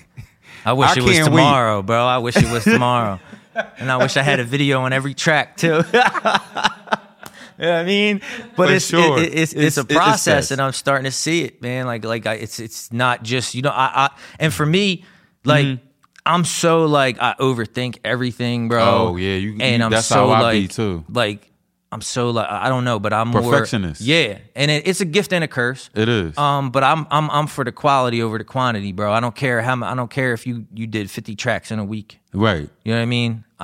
It's just me personally. I'd rather take my time. And they be doing 50 tracks in a week too. Yeah. And that shit be garbage. Hey man, more power to them. I just. Right. Like I said, I and listen, if you lock me in the studio for a week, I could probably do it. Right. You know? Yeah. I could probably do it. Right. But for it's sure. Like I said, I got bro, life. I juggle a lot of things in life. You know what I mean? Yeah. Like I said, I'm in a relationship. She's got a daughter. Right. I'm very close with my family. My family was there, and shout out to my boy Fisher Media Group. They were there when I didn't have nothing, when I was going through all them dark times. Right. For sure. What I mean? I crashed on this man's couch. How many times, Chuck? Whew. You know what I mean? Yeah. Like right, not having nowhere to go, bro. That's a real friend, man. Yeah. Real friend. So and back to the part you talked about, like me speaking on this, I feel like it's important because not too many people will do it. They scared. You know what I mean? They're just still stuck in that lifestyle and don't think they can get out of it. There's always a way out of it. But see, the thing is like, not to be on no preaching shit or none of that, but like I had to realize like I'm my own problem. Like I'm the problem, not what I'm using, not the weed. Not the pills, not any of that other shit, bro. It was me, cause I seen how like all that's just a symptom, right? You know what I mean? Yeah, it's just a symptom to what I got, bro. And like I share, I spit it, and even in my 4 years, John, bro, you spit it. like I said a lot in that 4 year sober on that field in the air beat. I said a lot on that, it was like. I don't know. It was just like I had to realize, like, why do I keep trying to escape myself? Because at the end of the day, that's all that was doing for me. Escape. Why don't I want to feel like I feel right now? Right. And it was more like because I ain't never really gave it an honest shot. Then, like, when I get sober and I get some time, I get a couple months, right? this time around, like, I realized, like, I really wanted to actually see, like, all right, what's this life about? Like, what can I achieve? And then, boom, like, all these things that, like, I have a passion for start coming back up. And I'm like, damn. You start hearing that inner voice. Let me start writing. Let me start talking about this. Let me start doing this. And it's therapeutic. Right, it's therapeutic. And then people started showing it love, you know what I mean? And you know, I got a love for it. I got a passion for it. And it's almost like if this was calling me all this time, every day I'm thinking about it. Mm-hmm. Ain't that a reason I should just do it? Ain't that a sign? Facts. You know what I mean? Before years and years go by and I'm like, damn, I could have did that. Right. Oh, man, I could have killed this beat. Oh, I could have did this. I could have did that. So, you know what I mean? It was just like as soon as I got a clear mind and I started getting some things back, not necessarily materialistic things, but like, you know, a peace of mind and like, right. Like I said, like positive stuff, bro. Like, I'm like, it gave me more of a drive. You know what I mean? And I'm like, damn, like, what can I accomplish? Like, right. Not, right. You know, but yeah, like I said, like I say that I'm like an addict, alcoholic. Like I'll say that with pride because I have to. Right. If I start telling you that I'm not, and I start thinking I could do what he does, then you're gonna be right for me. Right. You know what I mean? No, two people are the same, bro. No. Everything affects everybody different. Does spirituality play a part as well? Absolutely, yeah, it had to. Okay. And that was something that I'd never, you know, I never really. Right, I mean, you know. You know, and I just believe, like, you do the next right thing, that you get it in return. Like, right. That's it. It's not necessarily about what I want to do anymore. Right. You know what I mean? I wish I could lock myself in the studio for a week, right? Lock me in there for like a month, bro. Cut the phone off and just let me do me, right? Put all the responsibilities out the door. Right. It don't work like that though. No, so you gotta juggle both. Yeah. You gotta juggle so it's not about just me. You know what I mean? Right. Well, Strata, man, I appreciate you, man, and I can't wait for people to hear your message because people need it's somebody else that's out there right now that's gonna see this interview and be like, that's me. Mm. And I can be him. If I just get my shit together and stop trying to escape myself. Yeah, for sure. Shit. For sure.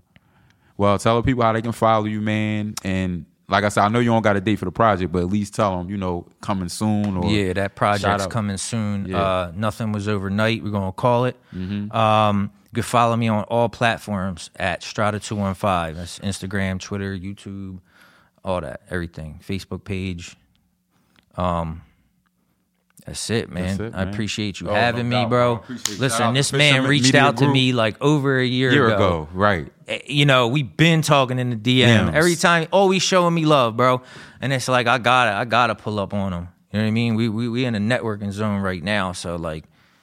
Shout out to the Fisher Media Group. Yeah, man. Lock in with me. I appreciate y'all, man. Yeah. Appreciate y'all. Appreciate you. Well, you already know what it is. It's your boy DJ Bugzy, Do It For Hip Hop Podcast. Make sure you follow us on all platforms, Do It For Hip Hop Pod. Follow me, DJ Bugzy215. And make sure, if nothing else, you keep it hip hop. Peace.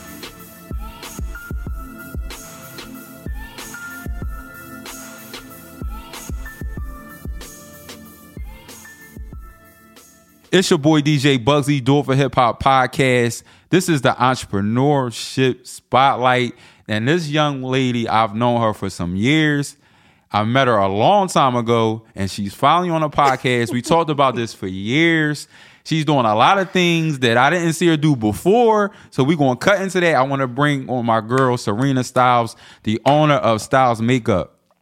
Hey, love. How you doing? I'm good. Listen, you're glowing, good. So we glowing, so there got to be some black love in there somewhere since you're glowing, right? Absolutely. Okay. Absolutely. Because the glow doesn't glow without the black love. It don't just glow. Like, you can have makeup and all this shit. You can have the lashes, but there got to be some kind of love in there for that shit to just glow. You know what I'm saying? And just like I was saying behind the scenes, like, the mic was acting up.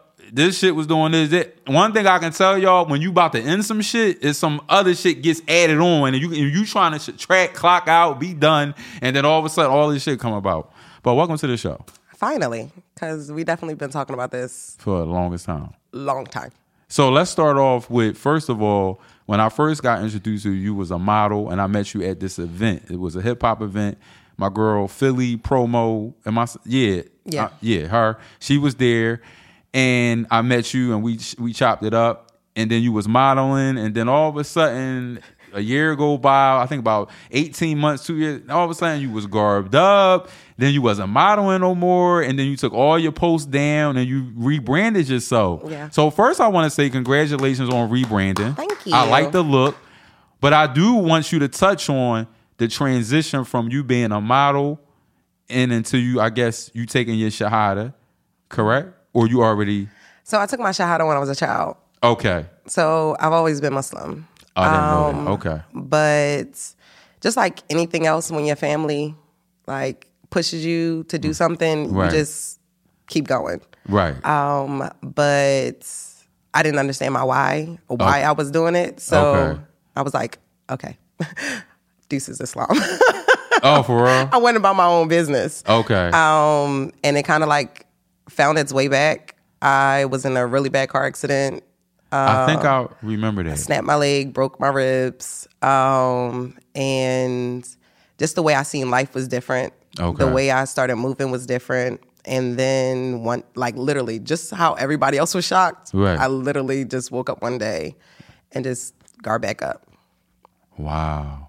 See, sometimes Allah's going to take you through some channels or some thunderstorms, and in order for you to see the sun, you got to make a conscious decision, and you did that. And now look at you. Yeah. Just a glowing. Because people was like, you was right, modeling, tattoos, all types of craziness, and now nothing. Now nothing. Right. So, yeah. So what made you want to tap into, because to me, it's all relative. You can't really, you can be a model without makeup, but most models have makeup. So it's still within the same arena, but it's different. You're not on the runway, you're behind the scenes. So what made you, did religion play a part? What played the part with you wanting to be behind the scenes, and why is it more gratifying now that you do makeup as opposed to modeling? Actually, I never thought I was going to be one of them girls who did makeup. I actually was one of the girls who threw softballs. Really? Tomboy? Straight tomboy, set it off braids, did flips on the dirty mattresses with the boys and everything like that. So I never understand why chicks wore makeup, why you took 30 hours just to put some stuff on your face. So I was modeling, and I had management out in New York. Okay. Queen size management. Shout out to y'all. And they always said, you need to figure out what you want to do the moment you don't want to model no more. And I have this huge mural that I painted on my son's wall. And she was like, you should try body painting. And I was like, naked people? Right. Paint naked people. Called my homegirl that I knew and fell in love immediately. And the makeup part came about because makeup artists wasn't showing up to gigs. Really? And my mom was like, you're missing your blessing. This is the reason you're missing your blessing. So I started adding a little bit. And then years later, here we are. Full circle. Full circle. And you love it. I'm in love. I literally cannot see my life without it. I quit my job, and I used to work for the city. Full-fledged, and since I quit, things have been happening abundantly. Wow. You quit the job for the city? Quit the job. That shit crazy. Quit the job. That's when you know it's for you. When you can quit a job and you can be an entrepreneur, and it's just abundantly. Just like you said, that word abundantly. It just keeps coming. That's kind of like the podcast. It's just like people be like, well, damn, Bugsy, I don't really see. I don't brag and boast. I just do my shit. You feel me? And you've been doing it for a minute, right. And it's been consistent, evolving, something crazy. Yeah, for sure. Definitely. And you always supported. Absolutely. She always supported. She always threw me up. Every time. It just I love to see people that represent Black excellence. Yeah, you've been doing it for a minute. Right. And just to see you steadily growing, Right, yeah. Black man doing his thing. I love it. Yeah, for sure. Now, I don't know, like I said, I don't know a lot about that, but I want you to kind of touch on for people that want to do the same thing you do, what's the angle? Because a lot of young women don't really know. They should I just go work for Mac? Is that a way to get in the game? I want you kind of teach the young people how do you get in this game when it pertains to being a makeup artist. So I'm self-taught. But really? I'm self-taught. But I tell people, like, the thing is, like, the key to it is finding somebody who's doing what you want to do. Right. And ask. Okay. Like, ask a shadow. Right. And I was literally just on Instagram finding people who did the type of makeup that I liked. Okay. Because I don't really care for, like, the cute glam and stuff like that. You see my page. It's crazy, sci-fi, changing myself into different characters.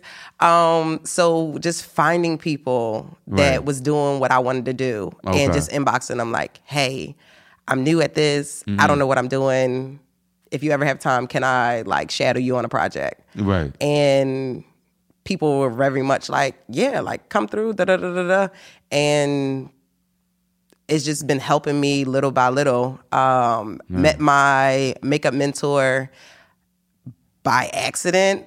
For like, he did my makeup for did a shoot with Majida. Okay. And then like 2-3 years later, I was in a makeup competition that he was judging. And he was like, I never knew you did makeup. And from that day, that's Moxie.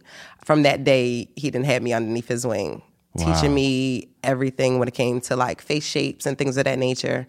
So for the young girls, I would say find somebody that can help you learn, but then find your lane.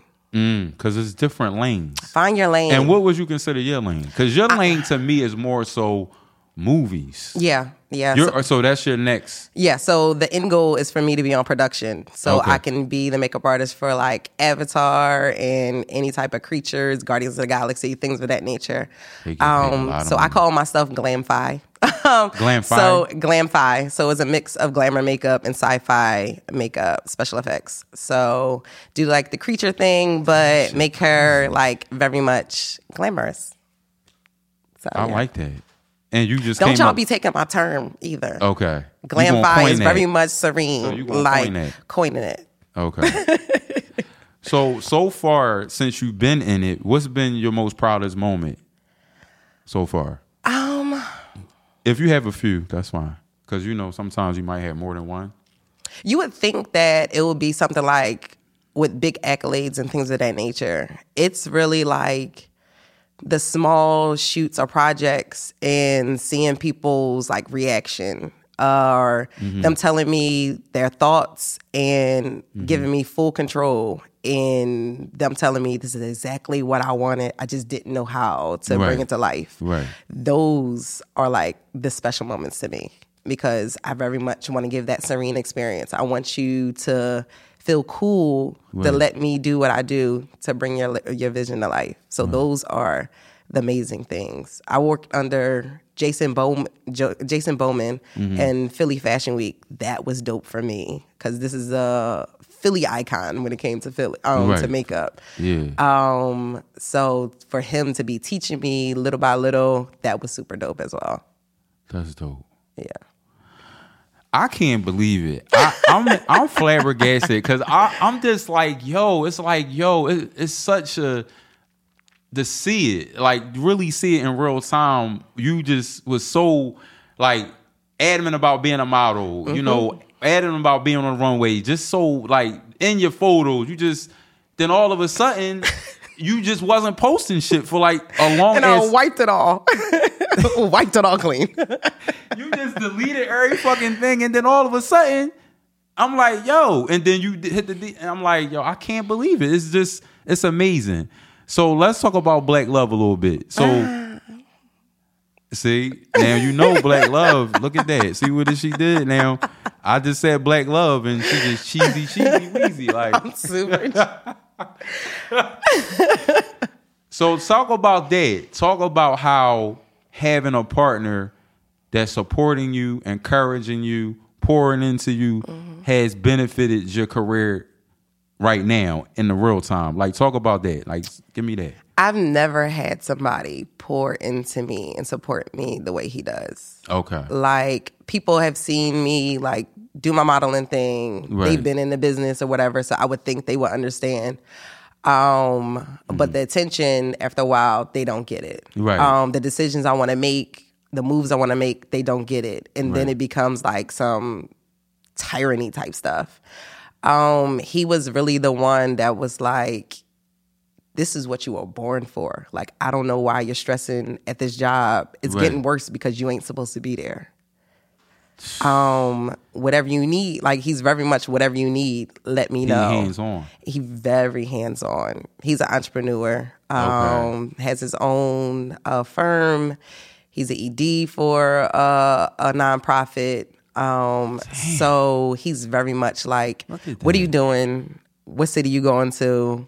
What can I do to support you? Like, and he's like, even me coming up here, he's like, what time you got to be there?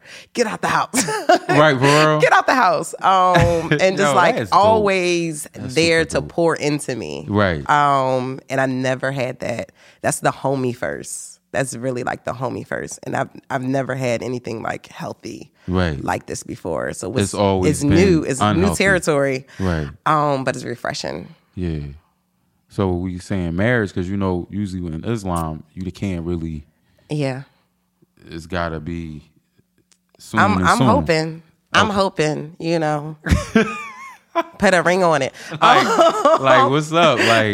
But we've been rocking. Okay. It'll be a year in September. And that's good. That's a good time frame. Yeah. That's a good time frame. We're going to send this to him. Oh, he gonna see it. He gonna see it. You gonna be in your crib, push play. Like, listen, this is what we doing. This is how it is. Yeah. And so you got him. You got your family. Mm-hmm. Now, let me ask you this: have you had an irate customer or something that drawed you back? Like, say, damn, why you felt like you did a good job, but they felt like you didn't.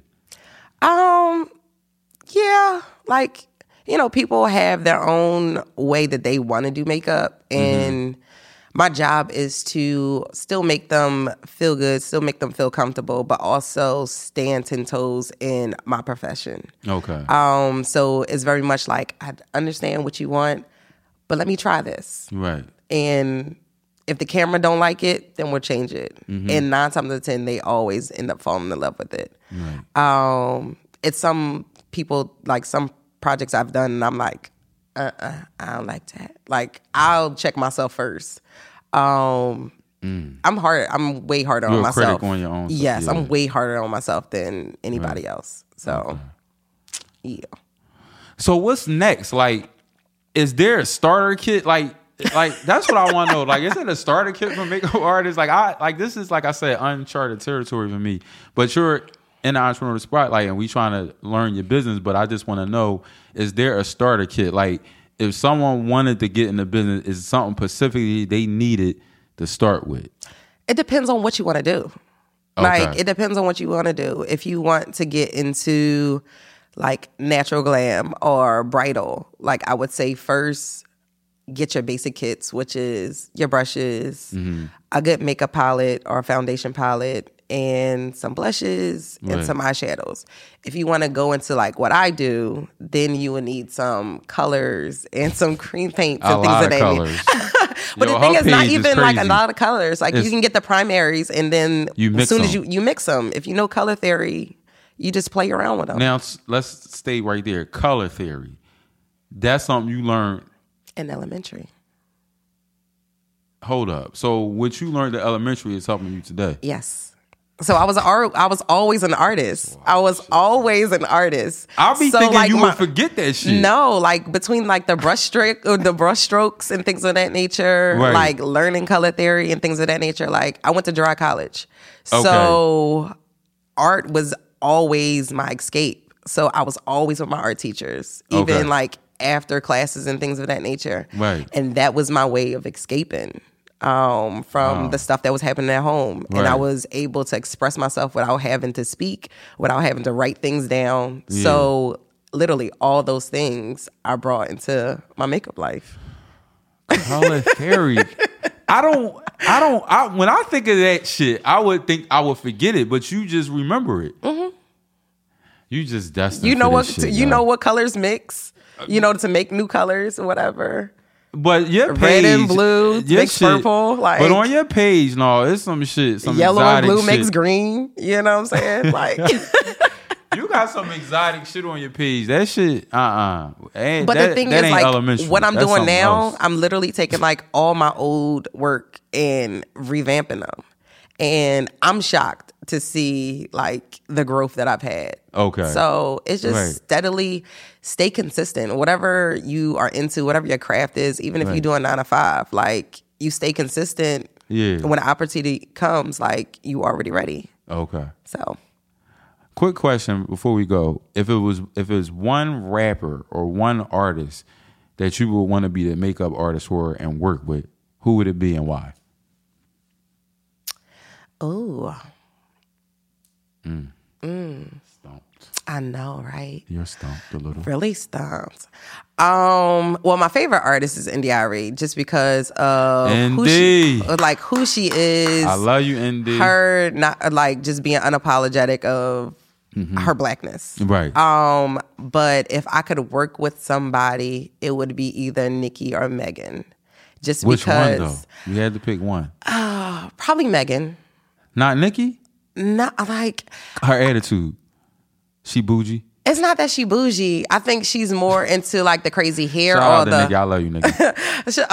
I think it's just more so she like the crazy hair and the outfits. Right. I think Megan would be more open to actually the body paint and she doing something like because she be doing it. Yeah, yeah. Like Doja, she just like started like touching in on it, and I'm hoping that other artists will get start like stop doing this boring. Do you feel like that can ever be a phenomenon? Body painting, like it was at a time. It seemed like everybody was doing it. Then it just kind of died away. Yeah. I think that has a lot to do with the creeps in the industry. I'm not gonna lie. I'm not gonna sugarcoat it. I know a lot of females that literally sought me out because of the creeps. So. Yeah, I think that it's going to come back around because I've been seeing more female body painters and females that been doing their thing. So hopefully people are breaking away from like the monotony of boring makeup. I call it boring because it's just like, ugh. Like do something with your creativity. I know it's more your fucking like, page ain't boring. You got some shit. Get out that box. Right.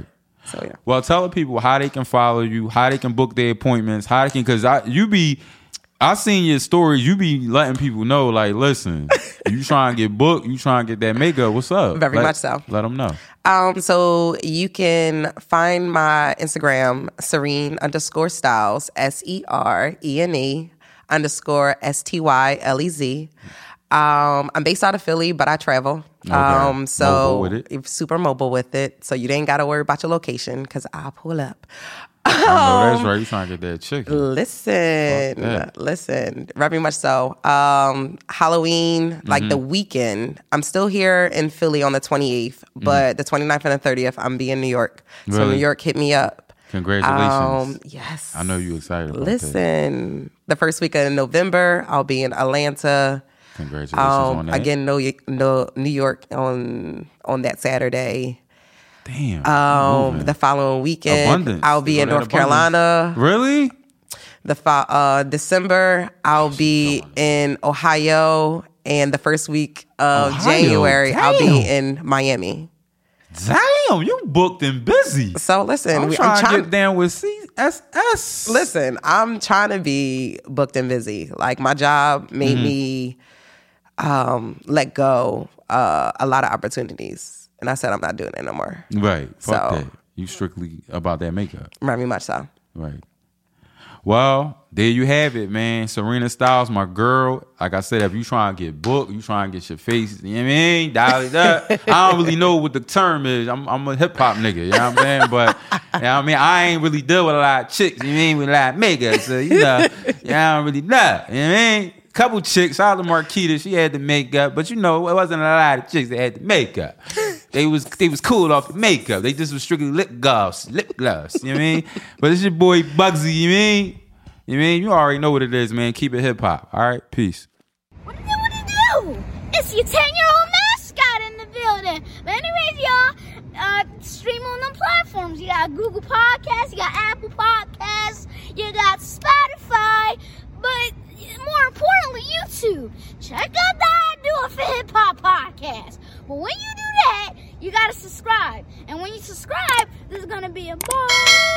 It's your boy DJ Bugsy, Do It For Hip Hop podcast. It's good to be back on the Miggity Miggity Mic. This lady needs no introduction. We've been talking for some time. It's been a few years, actually. Mm-hmm. Years. And we met in West Philly at a diner. I was getting breakfast, and you just had to pull up. I'm like, hold up, that's Bugsy. Uh-huh. Remember that? Yep. And I gave you the biggest hug, like I knew him forever. I kind of jumped on him. And then I wasn't even dressed. I had on like breakfast clothes, like a scarf on my head. Wasn't a scarf or a bonnet? It was something like that. And I just jumped on him and gave you the biggest hug ever. So it works. For sure. So I want to welcome to the show Mrs. Porter, MC, a mother. She got the podcast, Listen to Mom. She got the nonprofit, Listen to Mom. I would like to welcome Miss Porter to the show, and I appreciate you coming on. Thank you. It's been a minute. It's been a long time. Because you was supposed to come on.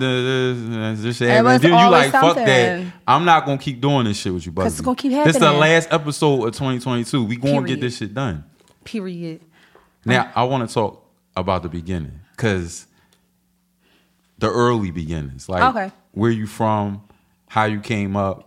How you got on the mic before we get to the motherhood and the podcast. Okay. Tell me about your growing up and where you from. Yeah, I'm shout out to your sister too. Yeah, shout out to the best hype man in the city you already know.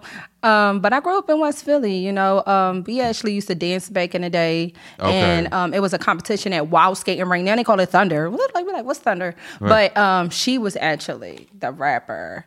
Really? She really stepped up and I'm a trash bull and da-da-da-da. So she did dancer. It. And I was just looking like, oh, you really won. She won that night. It was against... some boy or whatever. He don't rap no more, but it was against him and she won. Mm-hmm. And I was like, dang, let me try to put some stuff together or whatever. Right. So I did. I started putting it together and here she go, being a hype man. No matter what school we went to, we used to just walk the streets, like from West Philly to Southwest, whatever. We walking. My sister be like, yo, you rap?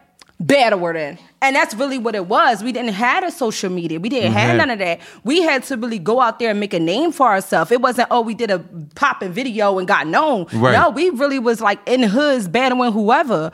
I trashed them and I won, you know, even in university, you know, high school, middle school, you know, you just like, who killing it in here? Right. Well, that's who I want to battle. I want to battle the big dog. Right. So if we in uni, who was popping in uni? I can't even remember. But if you were that, the known one, you trash everybody. I want him. And one time they, remember she ain't even up here. I wish she was up here. One time it was a battle with me and a guy and a girl came up. This was the one time she wasn't in school. I said, yo, they tried to jump me. I did both of them at the same time. You can't out-rap me, you know, back then. Yeah, right. So I was just hungry. That hunger was there. And it was like, yo, you killed it. And then she came to school the next day. They're like, yo, they tried to do your sister dirty or whatever. But I trashed them. So it was cool. You know, straight lyrics, no fighting, no none of that, no shooting, and all that goofy stuff they do now. Like, it's just straight hip-hop, you know, so... That's really where it came from. And I just kept going. Back then, they used to call me Gutter. You know, we going back to the Trocadero. We going back to Sambas. We performed at AC on the Boardwalk. We going to the TLA. You know, we going to the Art Garage. We done did that. So I don't fit in really what's going on now. I'm like, what? This is what's in? Right. This is bars to you? No. I don't understand this. So tick-tock, tickety-tick. Oh, okay. This is rap to you? So when my kids play, I be like, hold on, let me put on hip hop. Right. Let me put on rap. This is what rap is. That's not rap. Hey. That's y'all having a good time, but that's not rap, you know. But, you know, it's art. And, you know, they express themselves, and I'm cool with it. Right. But it's not for me, hip-hop. That's not where I'm from. I'm not from that era. Right. You know? Yeah.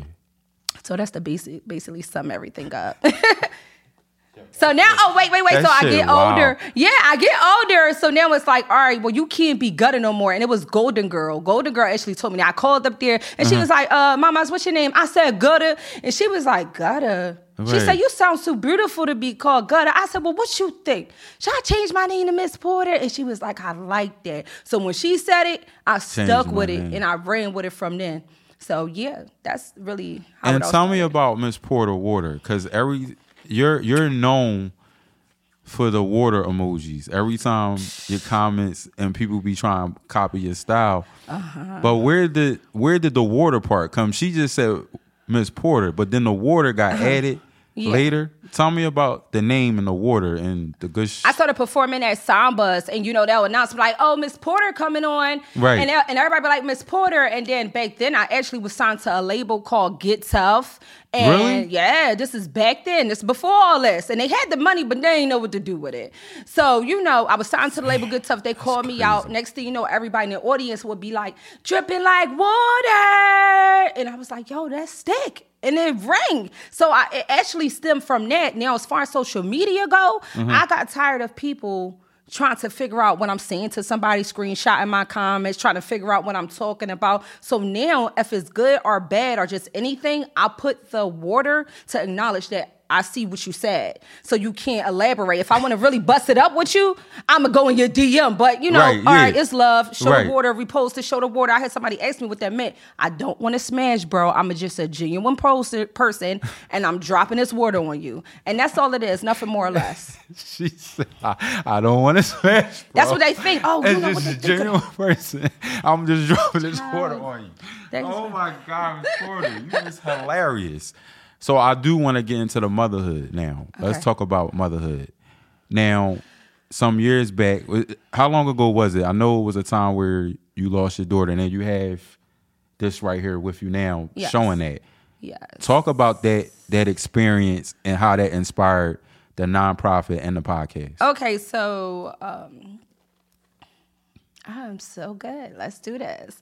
So back in, you know, 2009, I was an adult. That was my first baby, my first pregnancy. I don't know if you guys seen what's trending on social media with the, she said Karen, and the doctor's basically not listening to her. No, I'm not writing you this doctor note. These doctors, midwives, I don't even want to say the midwives. Okay. The doctors, the nurses, they really kind of judge us. And we're not allowed to film.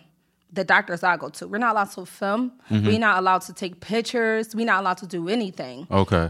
With her situation, I was telling them something was wrong with my baby. Right. You know, it was the weirdest thing because she used to love Cheerios. Next thing you know, she stopped liking Cheerios. Like, I'm like, no, something wrong. She not moving as much. And I had a lady tell me, it was a black nurse. Okay. She said to me that your first time mom, you're paranoid. I said, well, can y'all check my baby to see what's going on? Right. Being as though I did have welfare insurance at that time, they told me my insurance only covered two ultrasounds around 20 weeks and around 37 weeks to see if my baby head was down. So they refused it. My daughter didn't make it 2 weeks later. She passed away.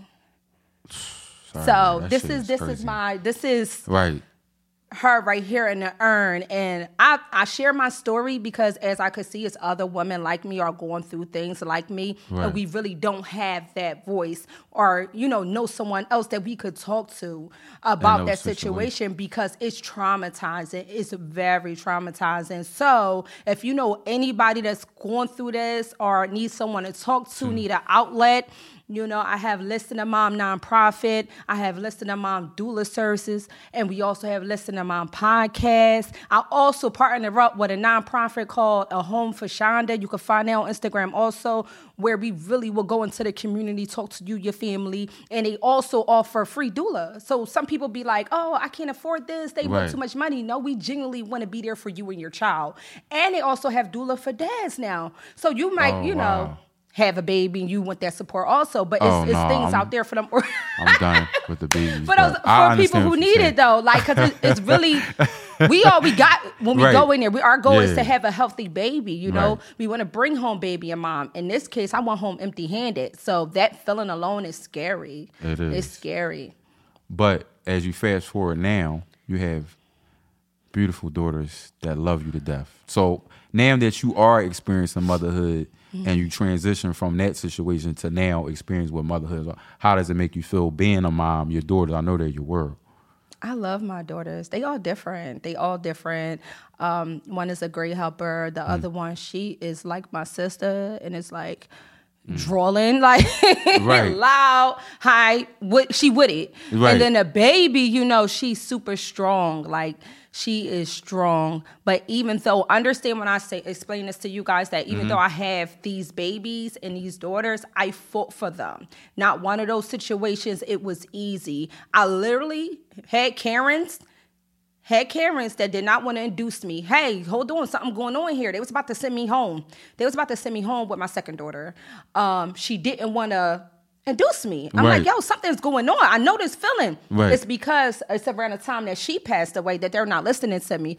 Long story short, I go in there. She wanted to send me home. Mm-hmm. The head doctors came in. So I asked her because she wanted to send me home. After 4 hours, they want to admit you. Right. I was like, are you a high-risk doctor? She said, no, I'm not. I said, okay, well, when do they come in? She said, 9 o'clock tomorrow. I said, well, that's who I want to see. So she's about to discharge me. Next thing you know, the supervising doctor came in and said, Mom, you're not crazy. Even though the monitors look great, even though the baby appears to be great, we had to do a certain blood test on you to realize your placenta is tearing from your uterus. So it was detaching and reattaching and stuff. And that's why when you touched my stomach, it was hurting. Next thing you know, here go your steroids. Here, now it's time to induce you. But I fought for that. Right. You know, each pregnancy was a fight. It wasn't no, oh, they listening to you. No, I got to fight, and you got to advocate for your babies. Advocate for your kids. Do not advocate for them because they can't talk. You are your voice, and they're going to try to talk you out of it and make it seem like it's normal. A lot of them is textbook. Every pregnancy is different. Right. Every pregnancy is different. That's a fact. So, and that's just, I'm one person in each and every last one of my babies. All situations was different. And the crazy part to talk about it, I'm on TLC Go. My mom like, yo, watch this show. This guy is in the UK doing surgeries on babies while they're in the stomach. While they're in the stomach, and they're surviving. So when we sit here and talk to these doctors and they say, oh, it's nothing we could do or we can't, it's no. Right. It's a no. Right. Absolutely no. It's always something you could do. Okay. Okay. That's deep. Yeah, I would go heavy in there, and I would be talking to y'all all day. But we going to say that for the podcast. So... Yeah, she like, we not going into that. Yeah, it will have y'all heavy. Like, huh? Like, you know, so definitely. Now, when I first seen you on Instagram, mm-hmm. I seen you and your sister in a video, and you was on 52nd Street, and you was going with the bars, you was heavy, she was hyping, all that. Mm-hmm. But now, you're changing it up. Because you said you got some new music that you're working on. Yes. That's not the typical Miss Porter that they accustomed to. Because you want to shed light on what you got coming and how it's different from that freestyle on 52nd and Market compared to... Right. Until now. Right. I think it's more so about maturity and going through life and, you know, just really making records. I'm not trying to be smart. You could go in the bathroom and rap also, you know. But when you got people who could sit there and actually make those records right... Mm-hmm. Put it together on a great beat. Right. Hey. Right. You really got something special there. Yeah. Now, no lie, if you guys need a ghostwriter, get with me. Listen, I never stopped. I may have came off the map a little bit, but I never stopped writing. I never stopped learning. I never stopped educating myself. If you guys want hits, get with me, because you're going to be like, there's no way Porter wrote this. There's no way. Like, who is she? This sounds like a whole different person. Right. And, you know, with that being said... You can't get that right now. I gotta be shysty. Come on, just a tiny bit. He looking at me like, what? What? You I can't give it to him right now. No, they can't get that. It's a whole different person. So that's an alter ego. That's a whole different vibe. I mean, if I was to perform that right now, you'd be like, yo, I love you. The music I'm putting out is going to win every man's heart. Even the ladies, too, though, because they going to be like, yo, babe, listen to her. I might save relationships with that shit. Right. You're going to be like, babe, listen to her. Listen to what she said right there. Like, she going to do this and she do this for her man. Can you do the same thing? Like, sometimes you need that media. I might be that medium to work you and your relationship out. You know, you never know. Right. But you can't get that right now. Okay, I got to wait. Yeah, you got to wait. We got to prep them. You can give it to him later. Yeah, it's coming. Definitely. Okay. Now, what I want to ask you, because we talk behind the scenes about relationships. Oh. And men. What?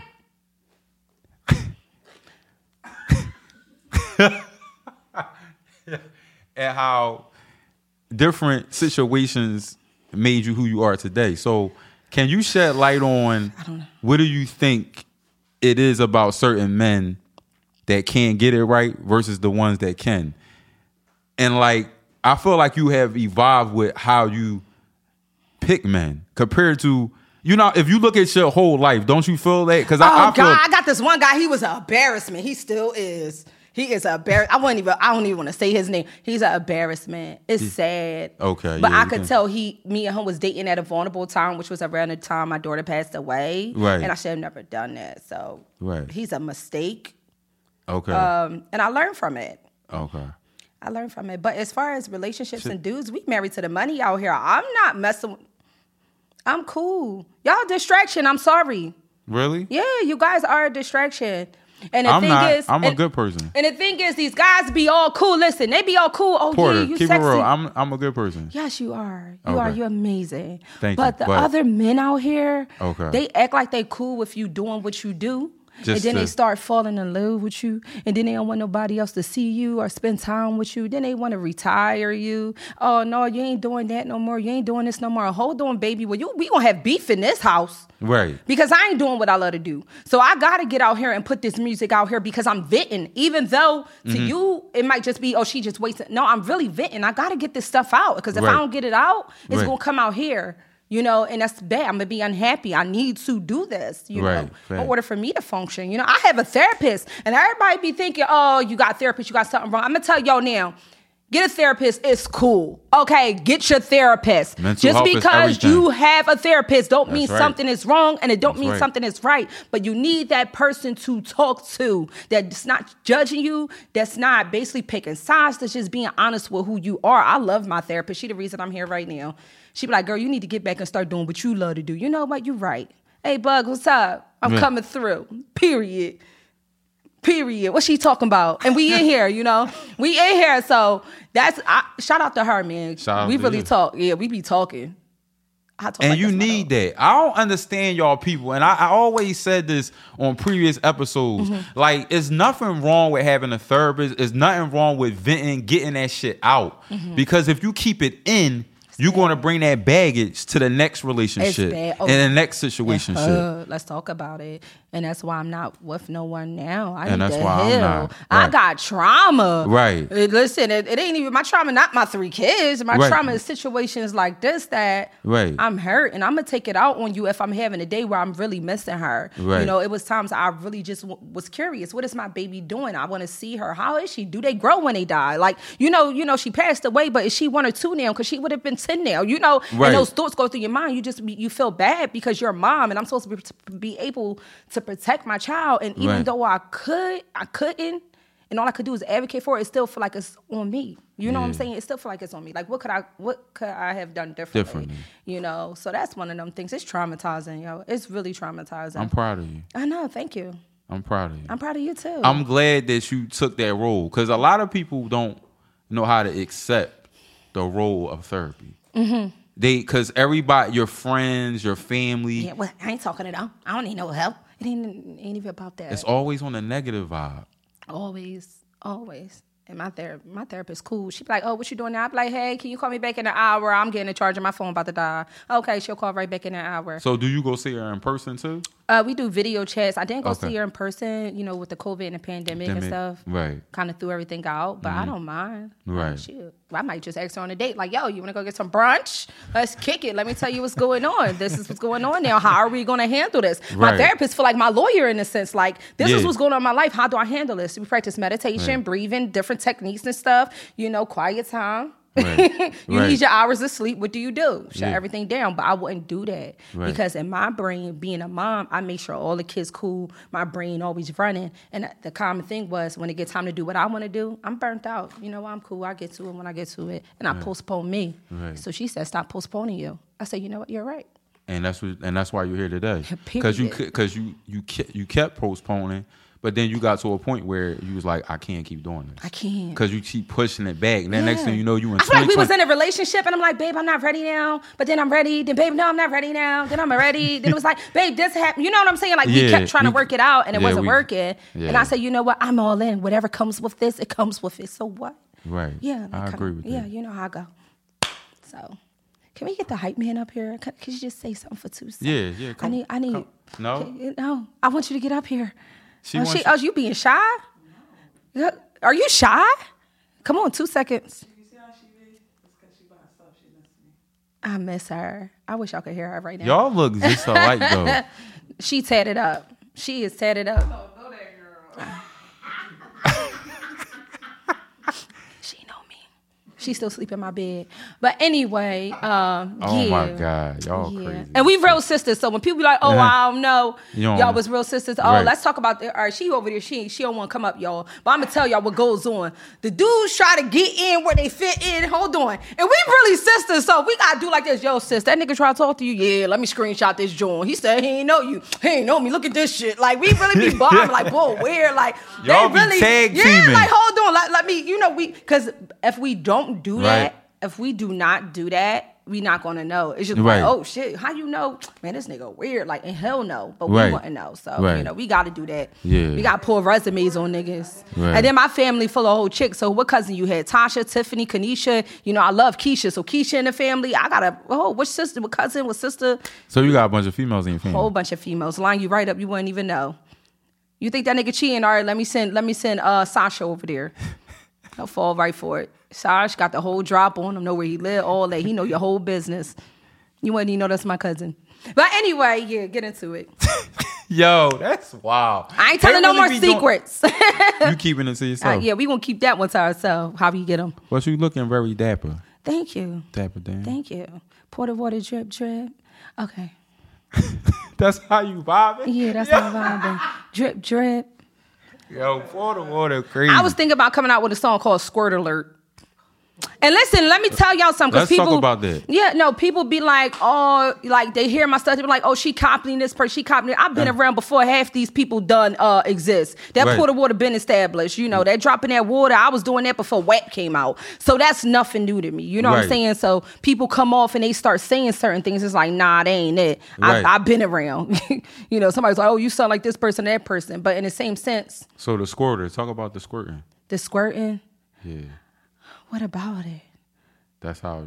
I think that's how I get into situations I got into. Yeah, I gotta tell her to stop. She's being bad. Don't do that no more. Like, tighten up, girl. You tripping? And somebody told me it was too tight. It was too tight. Like it swallowed the whole thing when it came. I said, "Oh my gosh, don't tell nobody." So you be talking to her and letting her know. Yeah, she gotta chill, yo. She gotta chill. She gotta chill. She gotta chill. Yeah. She gotta stay sober. Really, because it's getting me in trouble. Yo, Porter. No, it really get me in trouble. Oh, I love you. What you mean you love me? You don't even know me, yo. I don't play with the I word. That scared me. I had somebody call me repeatedly because I didn't answer the phone. I'm like, yo, what you calling for? Like, I was like, oh, man, I should never touch that, man. So nigga already tripping. Down to niggas knocking on the doors, restraining orders, changing phones. Knocking doors, pop-ups, breaking mirrors, acting like, they a little effeminate, with all due respect. The guys nowadays are effeminate. So to deal with a person. So you more of a nigga than a nigga. That's how I feel because you got to be like, yo, babe, you got to chill. Chill a little bit with that. You gotta understand that my guys, my people I call bros are day ones. I've been around them, so it's kind of like I molded a little bit into them. Right. And then my brother, oh my gosh, how my brother moved. That nigga schooled me. He traumatized me too. Oh my goodness, every dude a liar. Every dude a liar because of him. Okay, I don't care what you say. That's not your cousin. Right. If that's your cousin, how y'all related? Right. Okay, he'll bring a cookout to the cookout with the cookout. You got somebody decorating. You got somebody making a cake. You got somebody and they all play their part. I can't. How? Right. How? If you related, how you related? And I ain't talk about marriage. It don't count. Well, listen, Miss Porter, I appreciate you coming on the show. Tell the people how they can follow you, how they can get the music, all that. Miss Porter on everything. MISS.Porter on everything. PORTER. Follow the nonprofit page. Listen to Mom. Everything's Listen to Mom podcast. That's one. Listen to Mom doula services. That's two. Listen to Mom. What else I'm missing? I think you got nonprofit. It. That's three. Right. Also, the advocate page. Anaya Arfan. Follow that page. Also, it's annoying, but it's different layers of me. You got to break me down in increments. So it's like, who am I today? And right now, we on some Miss Porter. I see you on a little bit. I'm gonna spice you up with something. We'll talk after this. Yeah, I got something. You do? Yeah, we're gonna talk afterwards. So we're going to talk behind the scenes. It's your boy, DJ Bugsley. Make sure you follow the pod, Do It For Hip Hop pod. Make sure you follow me, DJ Bugsley 215, and keep it hip hop. Peace.